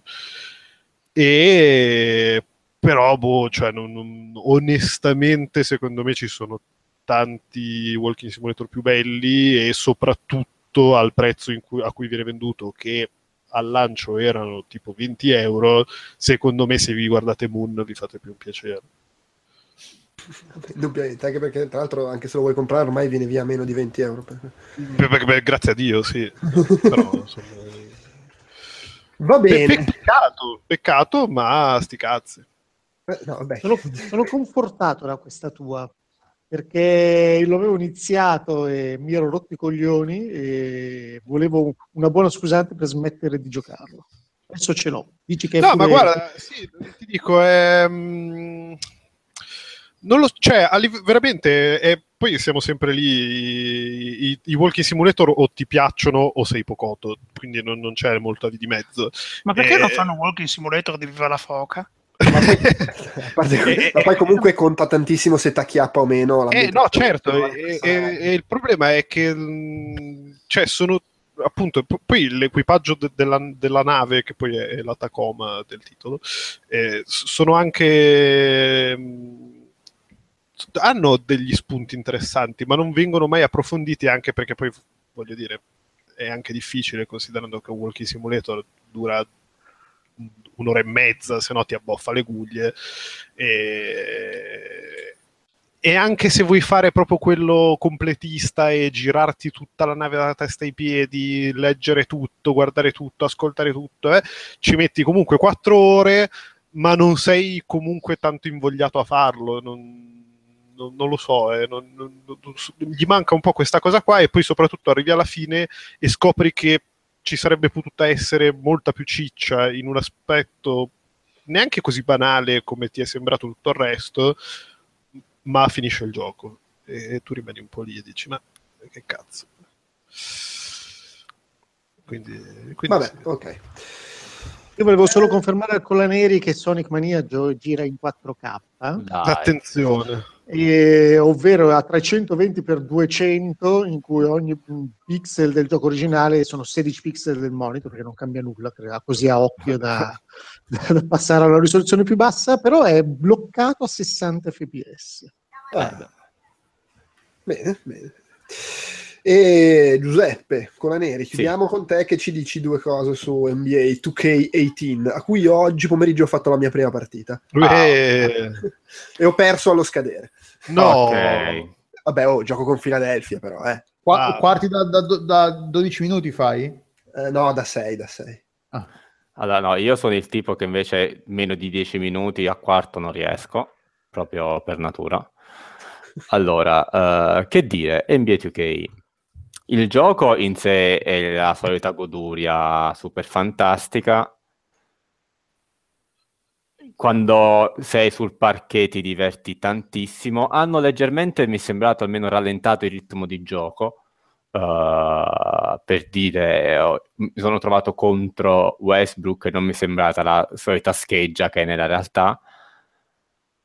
Ah, hanno modificato leggermente la meccanica di tiro, sen- non tanto la meccanica, quanto proprio la, mm, diciamo, come il- la riuscita del tiro viene influenzata. A questo giro è molto più importante lo spaziamento che si crea prima del tiro, tanto che c'è addirittura un indicatore che ti dice quanta pressione il tiratore aveva addosso o meno. Che devo dire è una bella cosa. Sì, Cioè, a me piace. Ti, ti dice sia quanto hai tirato bene, sia quanto eri, diciamo, coperto Sì. dal difensore, che secondo me è una cosa bella perché alla fine storicamente non è mai chiaro quanto tu, quando tiri, quanto il difensore ti stava coprendo, o comunque quanto il gioco è convinto che il difensore ti stesse coprendo. Almeno esplicitarlo così, così ti dà un'idea, ah vabbè, magari ho, Sì. ho lasciato la- il tasto al momento perfetto, però ho sbagliato anche perché c'avevo il difensore che mi Sì. rompeva i è- coglioni. È un po' anche, aiuta anche quando si gioca in- nel, nel my player, perché il my player ti dice ah, brutto tiro, bel tiro, nel senso quando sei, lo prendi un tiro che sei libero o prendi un tiro che sei marcato, quindi aiuta anche a Sì, capire poi- quello. Sì, poi secondo me è anche una manovra per eh, bilanciare un po' il fatto che ormai è una lega dove i tiratori da tre non dico si sprecano, ma quasi. E quindi secondo me hanno anche un po' modificato questa cosa per rendere ancora più forte lato difensivo la pressione che tu puoi dare sui tiratori. Detto questo, a proposito del my player, devo dire purtroppo che il my player a sto giro a me sta facendo davvero schifo. È l'unica cosa che veramente... Anche quello del pre- io nel 17, ma, eh, qual era quello con Spike Lee? no, era Il 16. Ah, era il 16, allora ho saltato. Eh, a questo giro io rimpianto Spike Lee, Minchia. ti dico la verità. Uh, al di là della questione che tu scegli un team preferito e si avvera la classica storia super fantastica che, allora, la premessa, il, il personaggio per dare una coerenza narrativa, a doppiaggio soprattutto, ha il nomignolo di DJ, che non è solo un nome abbastanza, diciamo, tra virgolette, da millennial, giovane fighetto, ma è perché secondo la storia, il personaggio ha mollato il basket per fare il DJ per due anni. La carriera musicale ha fatto un po' schifo. Improvvisamente prova un provino per diventare un giocatore NBA. Non solo viene notato perché è fighissimo e fortissimo, ma viene proprio scelto dalla sua squadra del cuore. Madonna. Che Quanti incide- hai quando ti scelgono? Mm, mi pare sui 25, eh. No, no, Ah. ve- no, sto esagerando. No, comunque se, no, non mi ricordo. Comunque sei sempre giovane che ha premollato per fare il, questo. Ok. E la cosa più bella, sempre narra- poiché hanno creato questa roba del vicinato, che è sostanzialmente il quartiere di Luke Cage fatto vi- nel videogioco. Eh, non so se avete visto il telefilm di Luke Cage, però praticamente è quello, è identico a quello, con tanto del barbiere di fiducia dove vai a parlare di basket e quant'altro. E stranamente lo stadio dove si allena la tua, la tua squadra del cuore, che è quella che ti sceglie, è proprio praticamente a due passi, a una fermata di metro da casa tua. Quals- quale che sia la squadra che... Quale che sia la squadra che preferita. scegli. Ok, anche se non c'è la metro in quella città magari. Esattamente, io ho, ho scelto gli Spurs e casualmente vengo scelto dai San Antonio Spurs, tra cui fai il provino bellissimo, il primo provino le fai con le riserve e poi se va bene ti fa direttamente giocare contro Leonard Parker e quant'altro, una roba totalmente, veramente folle e assurda. E poi da lì cominci questa carriera che, ok, sì, vabbè, nonostante le menate narrative davvero poco credibili, dici vabbè si gioca, ti diverti, è solito in campo è solito my, play con, my player con le modifiche di qui sopra, quindi i tiri dal perimetro ma anche da mezzo, diciamo da metà distanza un po' più difficili, ritmo più lento che però a me piace perché aiuta molto di più a gestire i passaggi, a creare degli schemi con più passaggi, extra pass e quant'altro il problema è che a un certo punto nel My Player tu devi far crescere il giocatore facendo, facendolo salire di livello e quant'altro, e la progressione è lentissima, ma di un lento sconvolgente, sostanzialmente perché il gioco è purtroppo infarci- infarcito di acquisti in app. Ah. Tra cui acquisti in app, molti di questi sono dedicati a far salire il livello di giocatore. Infatti, le persone. Ah, le, le, virtual coin ci sono. Ancora. Esatto, le virtual coin. Oh, e quindi recensori più fighi di me hanno avuto versioni review infarcite di virtual coin. Quindi arrivavano al livello 70-80 abbastanza facilmente. Qui invece la progressione è veramente lenta, anche i minigiochi fanno progredire lentissimo io vi dico che in uh, tre ore e mezza di gioco non sono salito neanche di un livello, quindi sono ancora, cioè, sono ancora a 60 e, mentre in giro trovi subito gente già a 70, 80, perché purtroppo se spendi sali tantissimo di livello. E quindi tutta la parte my player con relativo multiplayer con i vari campetti dove giochi 3 contro 3, 5 contro 5 risulta influenzata da questo perché il, la persona può spendere il 50 euro e avere il personaggio più forte del tuo in un gioco con, come NBA che è importante l'esecuzione ma chi ci gioca sa bene che il giocatore che ha delle statistiche buone per dire appunto dal tiro perimetrale è molto più facile che la metta dentro anche del giocatore skillato che però non ha un tiro perimetrale decente a livello di statistiche. E tra l'altro in un gioco che costa cioè a prezzo pieno venduto sì. pure, quindi... Beh, si ma... dovrebbero vergognare. Guarda, ma io, io, allora, io non sono contro le microtransazioni, però se tu mi fai che le microtransazioni nei My Player mi comprano, che ne so, la canotta più bella, la scarpa Jordan più particolare e quant'altro, sti cazzi, almeno continuo a giocare per... e, e riesco a fare. Così è, sembra il classico gioco freemium dove puoi progredire uguale, ma ci metti 10 volte il tempo che ci mette quello che spendi i soldi. A tal Quindi... proposito, è successo che uh, The Sixth Assix ha uh, scritto una recensione stroncando il gioco con un voto, una valutazione di 3 su 10. Tale recensione è stata ritirata sotto pressione di ok. Ma guarda, il problema è che poi ti dico, a parte questa modalità che poi vi io da un lato forse la valuto anche meno pesantemente perché io sono il classico giocatore che ha sempre preferito fare la lega personalizzata con il fantadraft. Comunque adesso non, non so, allora aspetta. No, scusate, dire. poi la recensione adesso è ritornata online, perdonate. Sì. Adesso. Sì, c'è di nuovo. E il voto non so se c'è ancora o meno, ma uh, in, in ogni caso, no, il voto è rimasto tale. La, la, quello che spiegano è che c'è una parte della recensione che eh, faceva capire che il 3 fosse un voto di, di protesta. Eh... Beh, ma di fatti lo è. Cioè, sì, no, dice però invece quella parte l'hanno tolta, cioè il, il 3 è il voto che danno al gioco e vaffanculo. Ah, è in generale, sì. Ah, ma guarda, vi dico, è un gran peccato perché da appassionato della serie rischia di per una, una modalità su tante, perché poi c'è il MyGM dove diciamo, con lo stesso personaggio della carriera puoi fare il general manager che non è influenzata da questi acquisti in app e quella è sempre divertente. Lì, lì, lì, invece di essere pirla è sfigato perché l'inizio della carriera è che si fa male tipo esatto, ne, nelle finali fa... NBA e cinque anni dopo va a fare ma, ma la, la, questione di, di, so, di, fondo è una sola credo. Eh, NBA 2K ha alla fine, all'infine, il monopolio dei giochi di basket, parliamoci chiaro. NBA Live non è un'alternativa credibile e non lo sarà per chissà quanto. Il fatto di avere una posizione dominante non ti però permettere però di fare delle porcate simili, come questa delle microtransazioni, che vanno assolutamente respinte al mittente per quanto mi riguarda.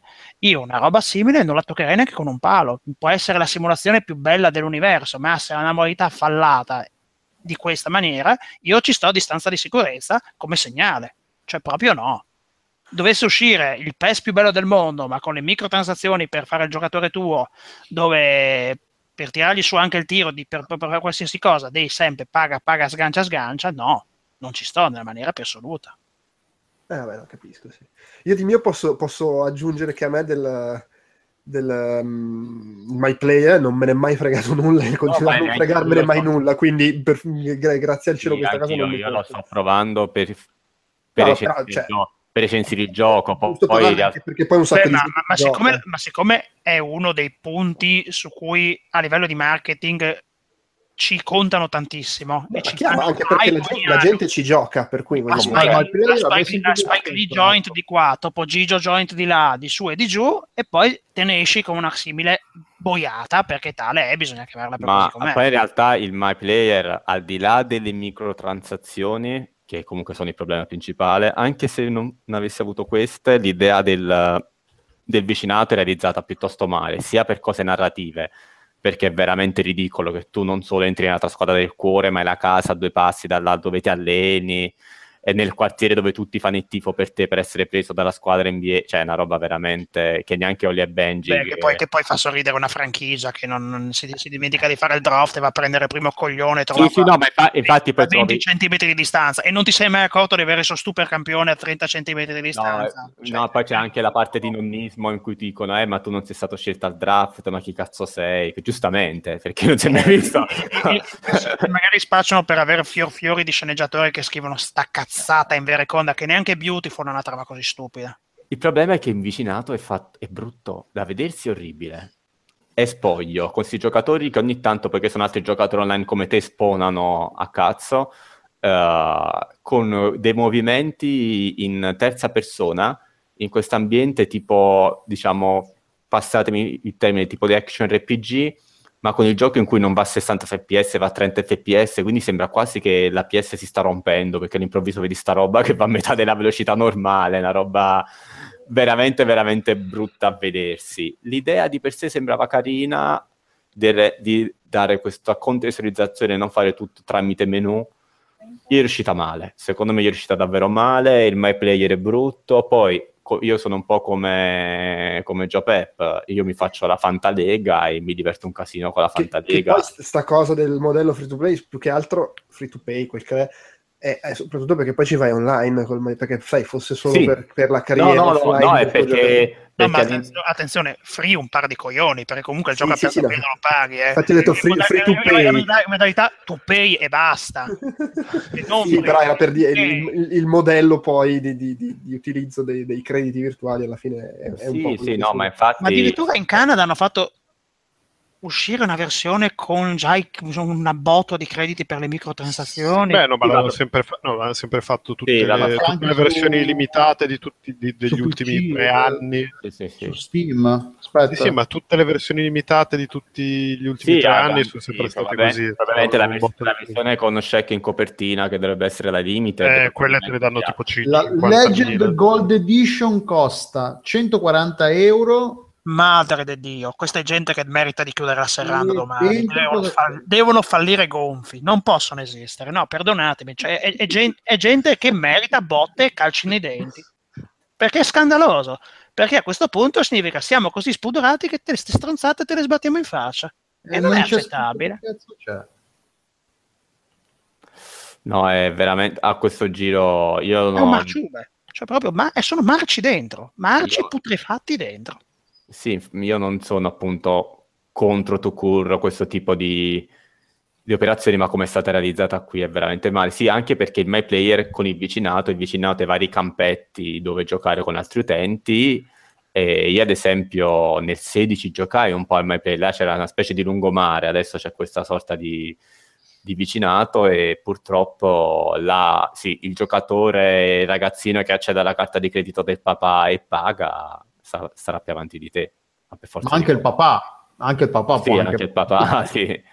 Alla fine... Sì, ma anche perché poi a- cioè, alla fine se, se è effettivamente così menoso tirar su il personaggio con Allora, io vi- modalità allora, vi- standard. Allora vi dico che a livello 60, cioè il livello di partenza, perché si parte da 60, ah, si sale in più di due ore, in più di due ore. E sei al Sì, primo sì, ma, livello. ma vabbè, Quindi ma figurati, gli altri... figurati gli altri livelli quanto sarà di più, perché ovviamente più vai avanti, più Certo.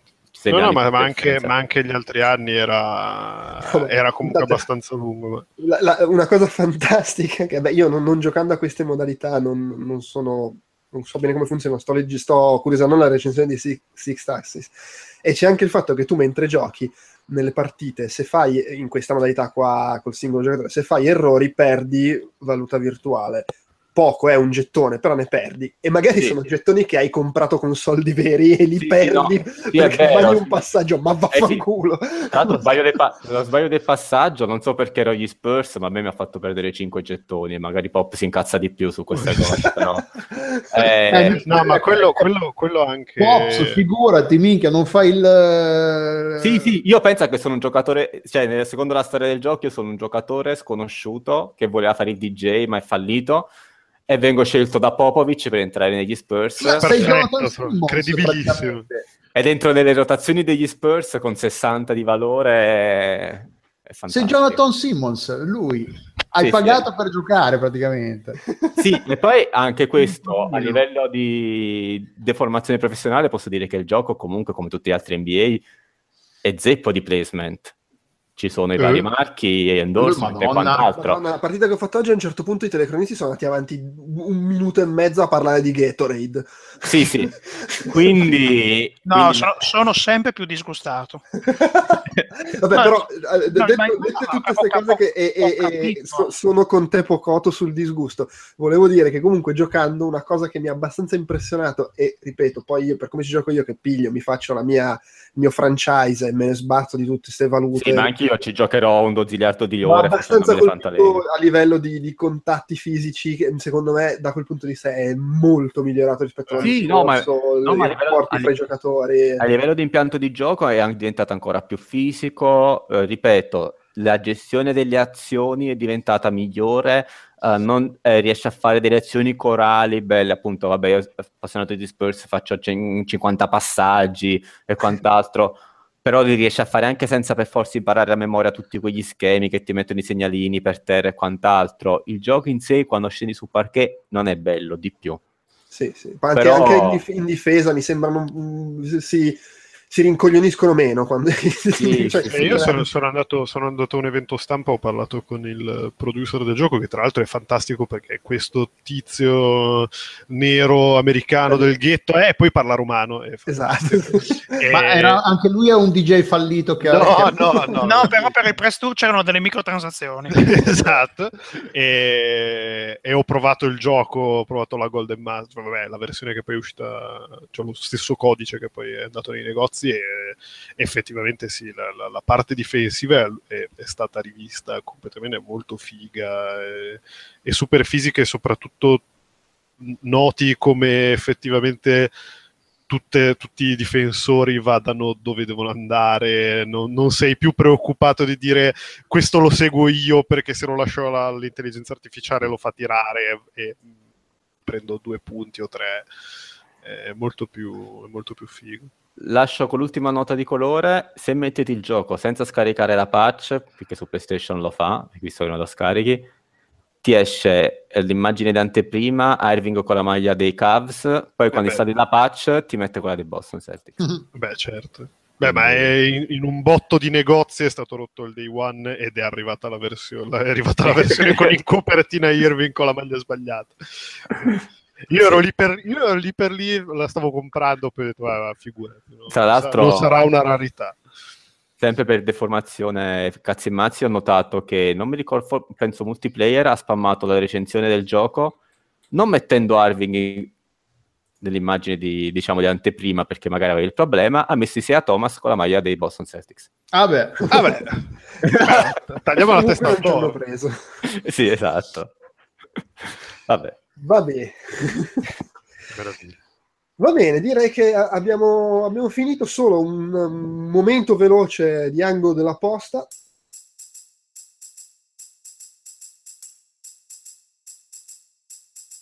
La gente, la gente, la gente, ci scrivono la gente, la gente, la gente, ci scrivono la gente, la gente, la gente, ci scrivono la gente, la... La gente, la gente, la gente, ci scrivono la gente, la gente, la gente, ci scrivono la gente, la gente, la gente, ci scrivono la gente, la ma sarà brevissimo. Eh, c'è un'email eh, di- che è arrivata nei mesi estivi, quando eravamo in pausa, eh, da, da- da Edoardo, che salutiamo. Grande! che- Ciao Edo! Una domanda per me, con, Ah. con te Stefano però a satellite. Sì. E dice, domanda per Joe Pep. A memoria, grande estimatore del primo Dead Rising. Hai avuto modo di giocare a Dead Rising 3? Risposta, no. Però, nel, però ho fatto un passo avanti perché l'ho preso quando c'erano i saldi, per cui magari... Eh, E gli piacerebbe sentire il mio parere, quindi non so cosa dirti. aspetta voleva- un 4 anni. Voleva chiedere a te, Stefano, se lo consigli- consideri ancora un gioco valido. Mm, Sì, Tu non ho, cambia- non ho cambiato idea rispetto a quando uscì. Perché avevi fatto la giocai- recensione, no? O ricordo male? Sì, sì, lo giocai, lo gio- cioè eh, arrivò, era un titolo di lancio di Xbox One, arrivò- arrivarono tutti i titoli Xbox One di lancio alle varie redazioni, e ci misi mano e mi divertì molto. È chiaramente diverso dai primi due, soprattutto dal primo, nel senso che... La saga è finita col primo, ricordiamolo comunque. No, appu- no, sì, appunto, però se, se- secondo me era uno dei titoli più divertenti di, di quel, di quel momento lì, eh, perché era proprio, stupido, cioè era proprio stupido nel senso buono, era divertente, ci giocavi e ridevi e facevi cose stupide, era divertente vedere gli zombie che morivano a cataste nei modi più impensabili, eh, c'era molto gusto nel, nel come erano pensate tutte le combinazioni di oggetti e tutti gli oggetti di per sé erano molto ben congegnati, erano citazioni simpatiche al mondo di Capcom e, e a tutte quelle cose che facevano ghignare già nel, nel primo. E poi certo, era un gioco diverso da, da magari quello che ci si poteva aspettare. So che gente tipo Fabio Di Felice, che era molto affezionato al primo, gli ha fatto cagare eh, perché appunto era diverso e non, non è riuscito a accettare queste diversità nel suo cuore, ma, ma secondo me... Ma per, per se- me la saga ha- smesso di essere rilevante col passaggio a Capcom Vancouver. Quindi... Eh no, ma sì, sì, sì, cioè posso, capi- posso capirlo, ma posso Se- capirlo me perfettamente. ha, ma- ha smesso definitivamente di essere rilevante col 4, che è uscito e praticamente Beh, non, beh, non se ne è accorto. Il 4, non, il 4 non ha neanche le missioni in tempo reale, non ha neanche... cioè, non è Ce- l'ha- ce n'è tipo che- come modalità a parte, forse. No, Sì, una- Sì, sì, una- e non è quella di default. sì, sì, no, no. Vabbè, ma neanche nel, neanche nel terzo. Era Però così. nel 3 puoi scegliere, mentre nel 4 è tipo una terzo roba sì, extra. sì, sì, sì, sì. Eh, sì. Però, cioè, ripeto, una E- volta, e- che, una volta che abbracci questa diversità, secondo me è molto divertente. Sì, sì, no, non so. Il secondo, a me in realtà il secondo non era del tutto dispiaciuto, anche perché poi comunque era molto simile al primo come, come taglio, come impostazione. Il terzo invece anche visivamente si vede che ha proprio... È di, uno- è di un brutto il 3 graficamente, cioè, graficamente parlando dal punto di vista della direzione artistica è molto brutto per quanto mi riguarda. Sì, Eh beh, è più, è più occidentale. Il primo, quando è uscito nella prima release, era tra virgolette marcio, ma di un marciume molto bello, nel senso che Era il marcio fatto dai giapponesi. ne marcio fatto dai giapponesi. Eh, sì, eh, sto parlando bene un'altra volta di Inafune, lo so, dovrei smettere. per me è uno dei due o tre giochi più belli di quella, di quella L'ho, l'ho- l'ho recuperato molto tardi e devo essere sincero, l'ho adorato tantissimo. Non ho, non ho mai trovato il suo sistema di missioni in tempo reale frustrante. Apprezzavo tantissimo tutte, non dico, cioè quelle piccole sottotrame che ne uscivano, i personaggi che perdevano letteralmente la brocca, dei boss deliranti. E poi è buona, era tutta quanta una citazione romeriana, ma fatta con un certo criterio e fatta con una certa onestà intellettuale. Da Oh, questo punto di vista io non... cioè, certo, la prima volta cioè, dovevi metterti l'anima in pace, levellare e ricominciarlo da capo. Sì, sennò- ma, ma comunque era un livellare in cui cioè, tu potevi livellare semplicemente finendo il gioco, facendo più missioni possibile e poi ripartivi e potevi fare di più e tipo al terzo giro eri Dio che andava in giro. Ma lo, ste- ma lo stesso era infamissimo. A livello 50, mi pare fosse il level cap, era comunque difficilissimo per certi versi. Sì, è che arrivato a un certo punto cominciavi ad avere la spada laser, il cannone di Mega Man e lì vabbè. Oh, beh, ma io ricordo i tre sulla Jeep che comparivano alla pre- al primo arrivo dopo il tramonto nel, nel giardino, li avrò odiati. no, è chiaro, è, è che poi cominciavi a sapere che se prendevi le due motoseghine col passaggio segreto e le tre riviste giuste ti duravano quasi all'infinito. Cannone di Mega Man ammazzavi i boss con un colpo, però appunto erano robe da, da quando già ci avevi giocato come uno stronzo. Sì, ma che ci sta fondamentalmente, sono quelle sfumature che sono concesse quando ci hai passato una vita intera. Sì, sì. Certo, la modalità super realismo è da mm, masochismo puro. È, è- è uno dei pochissimi giochi per Xbox 360 in cui ho fatto mille punti e i mille punti non erano tipo finisci il gioco ma dovevi farti il culo.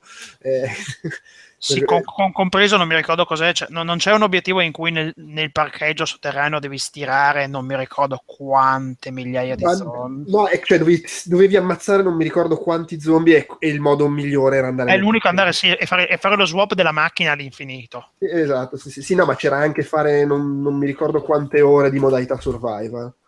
Eh sì, col, col- col cibo che marcisce, me lo ricordo, ma, e, le, e le armi che non tornano più, mi pare. Modalità survival che non si poteva salvare o mettere in pausa, cioè io avevo, a un certo punto avevo creato le barricate dentro un negozio e ero andato a dormire. Sì, ma scusa, ma lui, non- lui non perdeva energia lo stesso?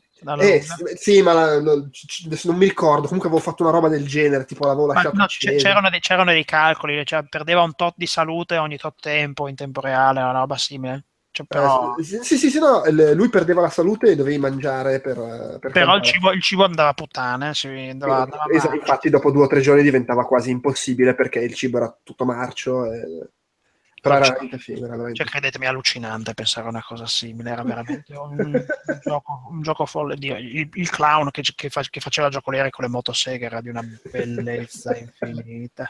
O, o- o il Crocodile Dundee che faceva il cecchino, impazziva completamente.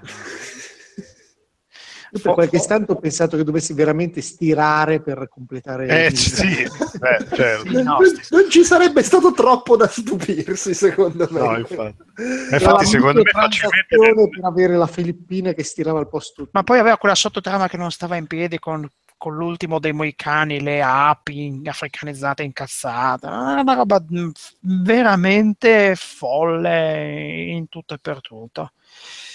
Povero Eh. Frank West, che fine brutta che ha fatto. E vabbè, ma tanto ormai Crapcom non c'ha voglia di fare niente, sì, Crapcom. Cioè, proprio- Oh, c'è Monster Hunter World che esce. Sì, vabbè, uno. Eh, il resto, perdonami, eh, le collection di Mega Man fatte tirate su con lo sputo eh, e la pigrizia totale. Ma Secondo, secondo me stiamo un po' travisando la, la No. mail del nostro amico No, Edoardo. chiaro, Uè, sì, sì. grande! su, su quello abbiamo, abbiamo- abbiamo dato e direi che abbiamo dato in generale per la puntata Sì, possiamo, possiamo. Abbiamo finito. Abbiamo finito esatto bene eh, grazie a tutti e salutate ciao Ciao. ciao! Si chiude qui anche questo appuntamento con Outcast Magazine. Io vi ricordo come sempre www.outcast.it, il nostro sito ufficiale dove trovate tutto il resto della nostra produzione audio, video e per iscritto, compresa l'immane cover story dedicata al Super Nintendo Mini che esce eh, ufficialmente oggi quando pubblichiamo il podcast, quindi insomma oggi si conclude la cover story e compresa la nuova cover story che partirà invece lunedì e su cui non dico ancora nulla, tanto ormai eh, è facile anzi che ascoltiate questo podcast quando avremo già iniziato a pubblicarla. Vi ricordo come sempre anche che ci trovate su Facebook e su Twitter come Outcast Live, su Facebook c'è anche il gruppo di discussione ufficiale per venire a chiacchierare fra di voi e con noi, si chiama Outcast ma pure lui nell'indirizzo è Outcast Live e vi ricordo anche che potete contattarci se volete tramite l'email podcast.outcast.it o con il modulo dei contatti che sta su outcast.it. Se vi piace quello che facciamo condividetelo sui social network, votateci o magari anche dateci delle recensioni su iTunes E, e se poi volete fare qualcosina di più, volete supportarci, potete farlo tramite i link ad Amazon, Tostadora e Patreon che trovate sempre su outcast.it e che eh, permettono di, insomma, di darci una mano in maniere più o meno significative. Ma ad ogni modo è sufficiente anche che continuate a seguirci, apprezzarci e magari a diffondere il verbo di Outcast. Per quanto riguarda i prossimi podcast in arrivo, sicuramente nel mese di ottobre, che ormai sta iniziando, eh, avremo il nuovo Chiacchiere Borderline. A meno di imprevisti ci sarà il reportage sul Tokyo Game Show, un pochino in ritardo, ma insomma bisogna organizzarsi con il fuso orario con chi sta in Giappone. E avremo indubbiamente anche qualche cosina in termini di podcast legata alla nuova cover story, che però appunto non, non sto a commentare qui direi che è tutto, vi lascio a un sottofotone, la nostra rubrica dedicata alla partecipazione insomma, di Lorenzo Antonelli, con cui andiamo a chiacchierare, come la tradizione più che altro, di uh, giochi di guida. Ciao e grazie.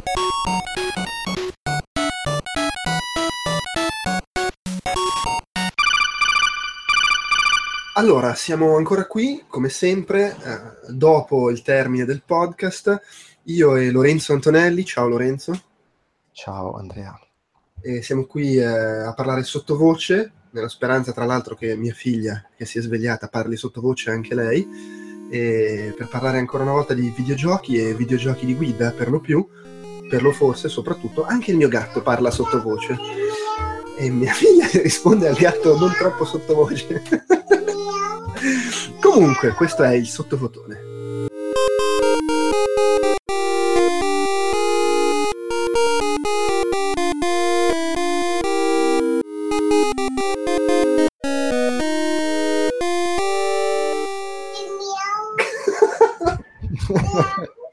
Miau!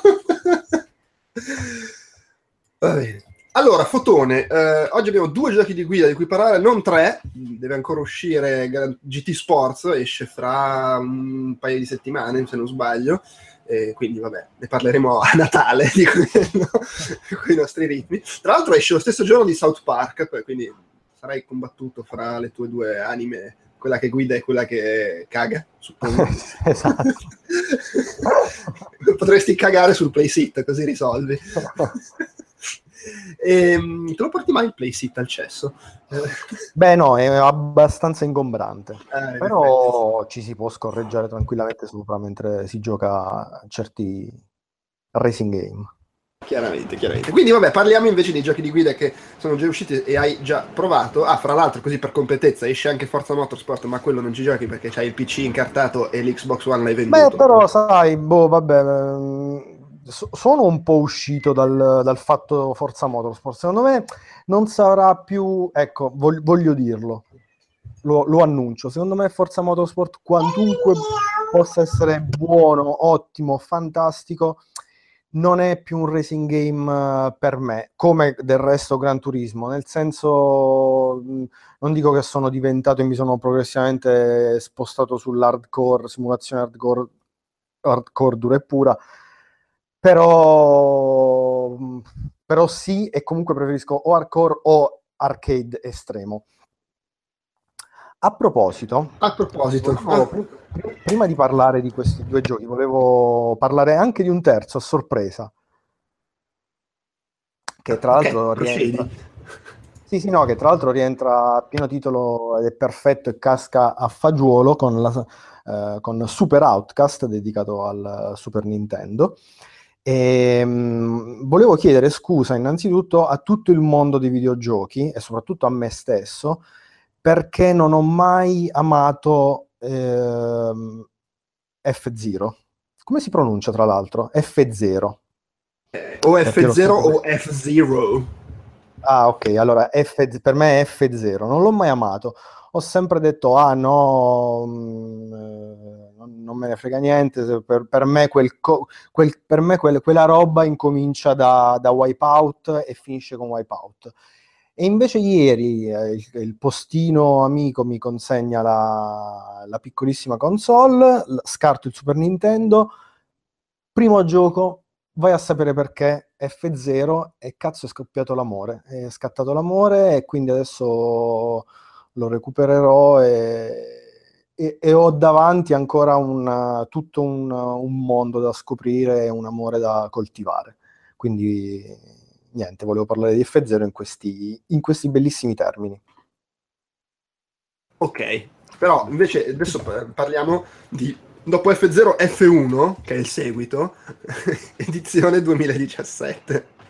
Che secondo me è più bello di F0, F1. Ed è, e per me è stata la riscoperta, la, la- la bellissima riscoperta di, un, uh, di uno sport che è la Formula 1 che un po' mi aveva stancato, un po' non seguivo più, un po' era diventata troppo, troppo soporifera eh, e un po' avevo smesso di amarla nel mondo dei videogiochi ai tempi di, credo, Formula 1 1997, non lo so, o comunque non dico Crammond, ma insomma molto molto molto tempo fa.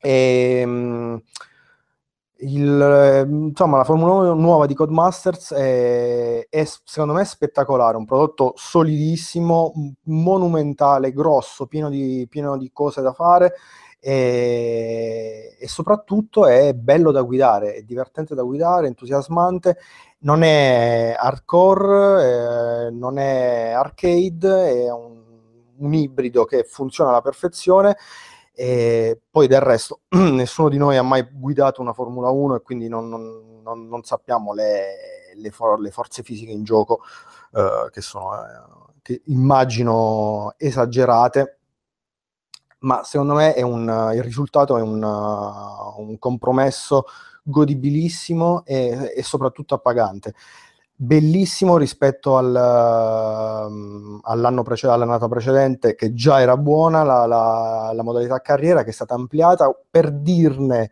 per dirne una, io che appena ho un gioco di guida mi metto, mi schiaffo subito in time trial, qui sono già alla mia terza carriera con eh, Williams, ehm, Red Bull e adesso devo decidere se incominciarla con eh, Mercedes o, o Ferrari.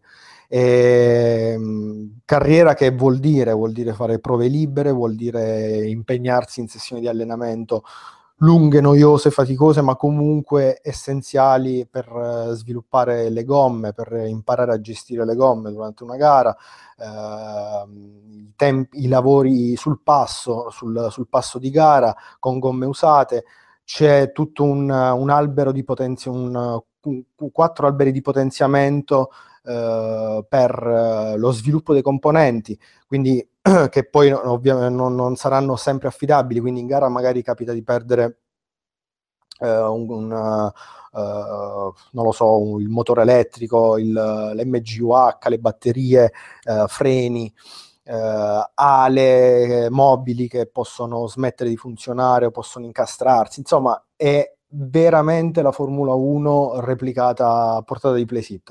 Chiaramente per essere goduta servirebbe, io consiglio sempre il- un buon volante, un playset o comunque una postazione adeguata e graficamente eh, non è, non è il sogno vivido del- dell'appassionato di, dei miliardi di pixel, ma comunque è un prodotto bello, solido, funziona, fluido, non, eh, non ho mai in tre stagioni intere, innumerevoli sessioni di time trial, non ho mai eh, notato rallentamenti o, o brutture che insomma possono compromettere la godibilità del tutto. Ehm, l'intelligenza artificiale, tra l'altro, è molto, molto, molto ben realizzata. Ehm, gli avversari chiudono la traiettoria, cerca- sorpassano anche, entrano in staccata. Eh, insomma, si, si- si respira tutto un, eh, una lotta a suon di strategie, di, di pit stop, di, eh, viene valorizzato tutto il lavoro che hai fatto a monte sulle gomme in gara. Eh, insomma, veramente un prodotto bello, bello, bello, un racing game che consiglio per tutti gli appassionati. E con Ok. questo E, e invece Project Cars 2, che è un'altra roba in teoria dovrebbe essere enorme, abnorme, ma mi è parso di capire ti abbia un po' lasciato deluso.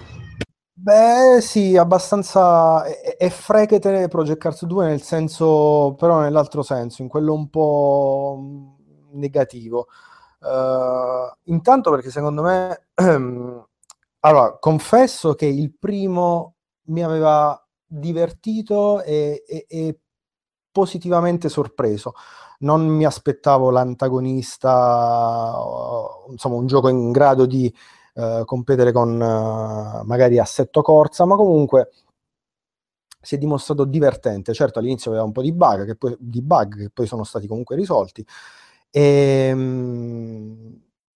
a differenza però del primo, il 2 mh, sarà che ci sono andato con un occhio un po' più prevenuto, però sono emersi tu- in- in- insomma troppi difetti e non mi ha stupito come, come aveva fatto due, due anni fa, insomma, insomma, il primo. Eh, intanto perché secondo me hanno inserito troppo e il livello qualitativo della simulazione è stato, è dovuto- mm, è- stato un po' appiattito, un po' uniformato. L- entrare in un'auto, eh, che sia una Zonda, che sia un prototipo, una Caterham o un'auto GT3, eh, raramente diventa un'esperienza unica. Spesso capita magari di guidare allo stesso modo mh, Mercedes, Ferrari o, o Lamborghini o quant'altro. O Eh, sto cazzo. o sto cazzo. Soprattutto il eh, force feedback. Il force feedback mm, è per me mm, poco mm, eh, tro- troppo granuloso, è poco capillare, ha, ha- ha un po' troppi vuoti, eh, si percepiscono anche un po' di correzioni artificiali, eh, quella spintarella elettronica che ti dà il gioco, che ti ripulisce la guida se fai qualche errore di troppo, se arrivi un po' troppo lungo o acceleri un po' troppo prima e quindi smorza un po' l'appagamento, l'appagamento finale. E ehm, di contro c'è che con magari con un joypad eh, può essere più, più, appa- più appagante, più, eh, più divertente, eh, con magari una visuale esterna che è possibile anche regolare in eh, ampiezza di campo, che è- l'opzione molto comoda e eh, quindi comunque potrebbe rivelarsi un, un Project Cars, io non lo chiamerei un Project Cars 2, ma un Project Cars 1 Plus o 1 vai a sapere, eh, perché ha sì più, molta più roba, il- il- l'elenco dei, dei tracciati è spettacolare, eh, lo vorrei tanto in, in assetto corsa tipo Fuji Speedway o Sugo, Sports- Sportsland Sugo o tanti altri circuiti eh, che hanno fatto la storia dell'automobilismo. eh, però insomma, mi aspettavo, non dico che mi aspettavo il nuovo standard di riferimento del settore, ma è semplicemente una terza via, una terza via tra gra- quello che sarà, spero, e speriamo tutti, Gran Turismo Sport e eh, il prossimo Forza Motorsport. Mm, come ho scritto poi nell'articolo, nella mia recensione, ho, ho- ho detto che è la simulazione di un buon simulatore, eh, cioè è quel, que- è quel simcade che, che ti porta a credere di, di guidare molto meglio di quanto poi in realtà saresti capace di fare. E quindi, boh, secondo me è un vai a sapere, nel senso che con tutto quello che c'è da giocare in questo periodo, eh, i nuovi DLC di Assetto Corsa, Formula 1 2017, eh, arriverà anche, anche G- Gran Turismo, e, insomma, boh, c'è F0 da recuperare sul Super Nintendo Mini. Insomma, c'è tanta roba, non, non lo so, eh, aspetterei a comprarlo, che insomma tutti i bug tipo parti fanno partire con 50 litri di benzina, l'intelligenza artificiale è una specie di demenza artificiale per il momento, partenze rocambolesche che si gioca a biliardo, eh, insomma la- gli avversari non hanno la minima percezione della nostra presenza in pista, quindi aspetterei un po', magari fra un 4, 5, 6 mesi vai a sapere, costerà di meno, sarà migliorato, ci saranno dei DLC, eh, potrebbe essere un gioco assolutamente da recuperare, non lo escludo.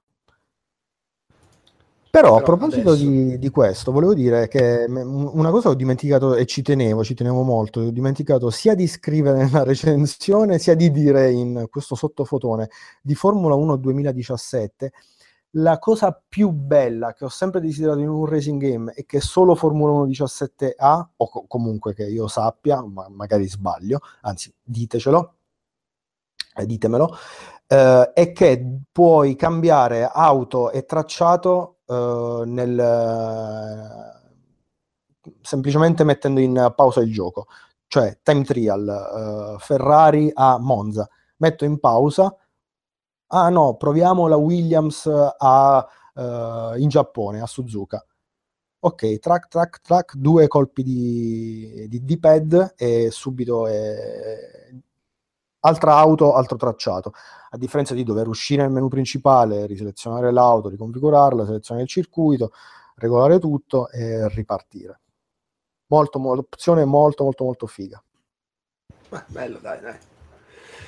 Va bene. Eh, comunque è, è bizzarro. Mi sarei aspettato che ti piacesse di più Project Cars di Formula 1, ma evidentemente cosa ne so. Eh, sì. No, no, ma è fatto male. Per il momento no, vaffanculo Project Cars. Ok, sono d'accordo allora. Va bene, eh, ti ringrazio allora per questo nuovo sottofotone Grazie e, a te, grazie a te. per l'opportunità incredibile. e, e saluto te e i nostri ascoltatori con un ciao e grazie. Ciao. E con mia figlia che chiede del pane.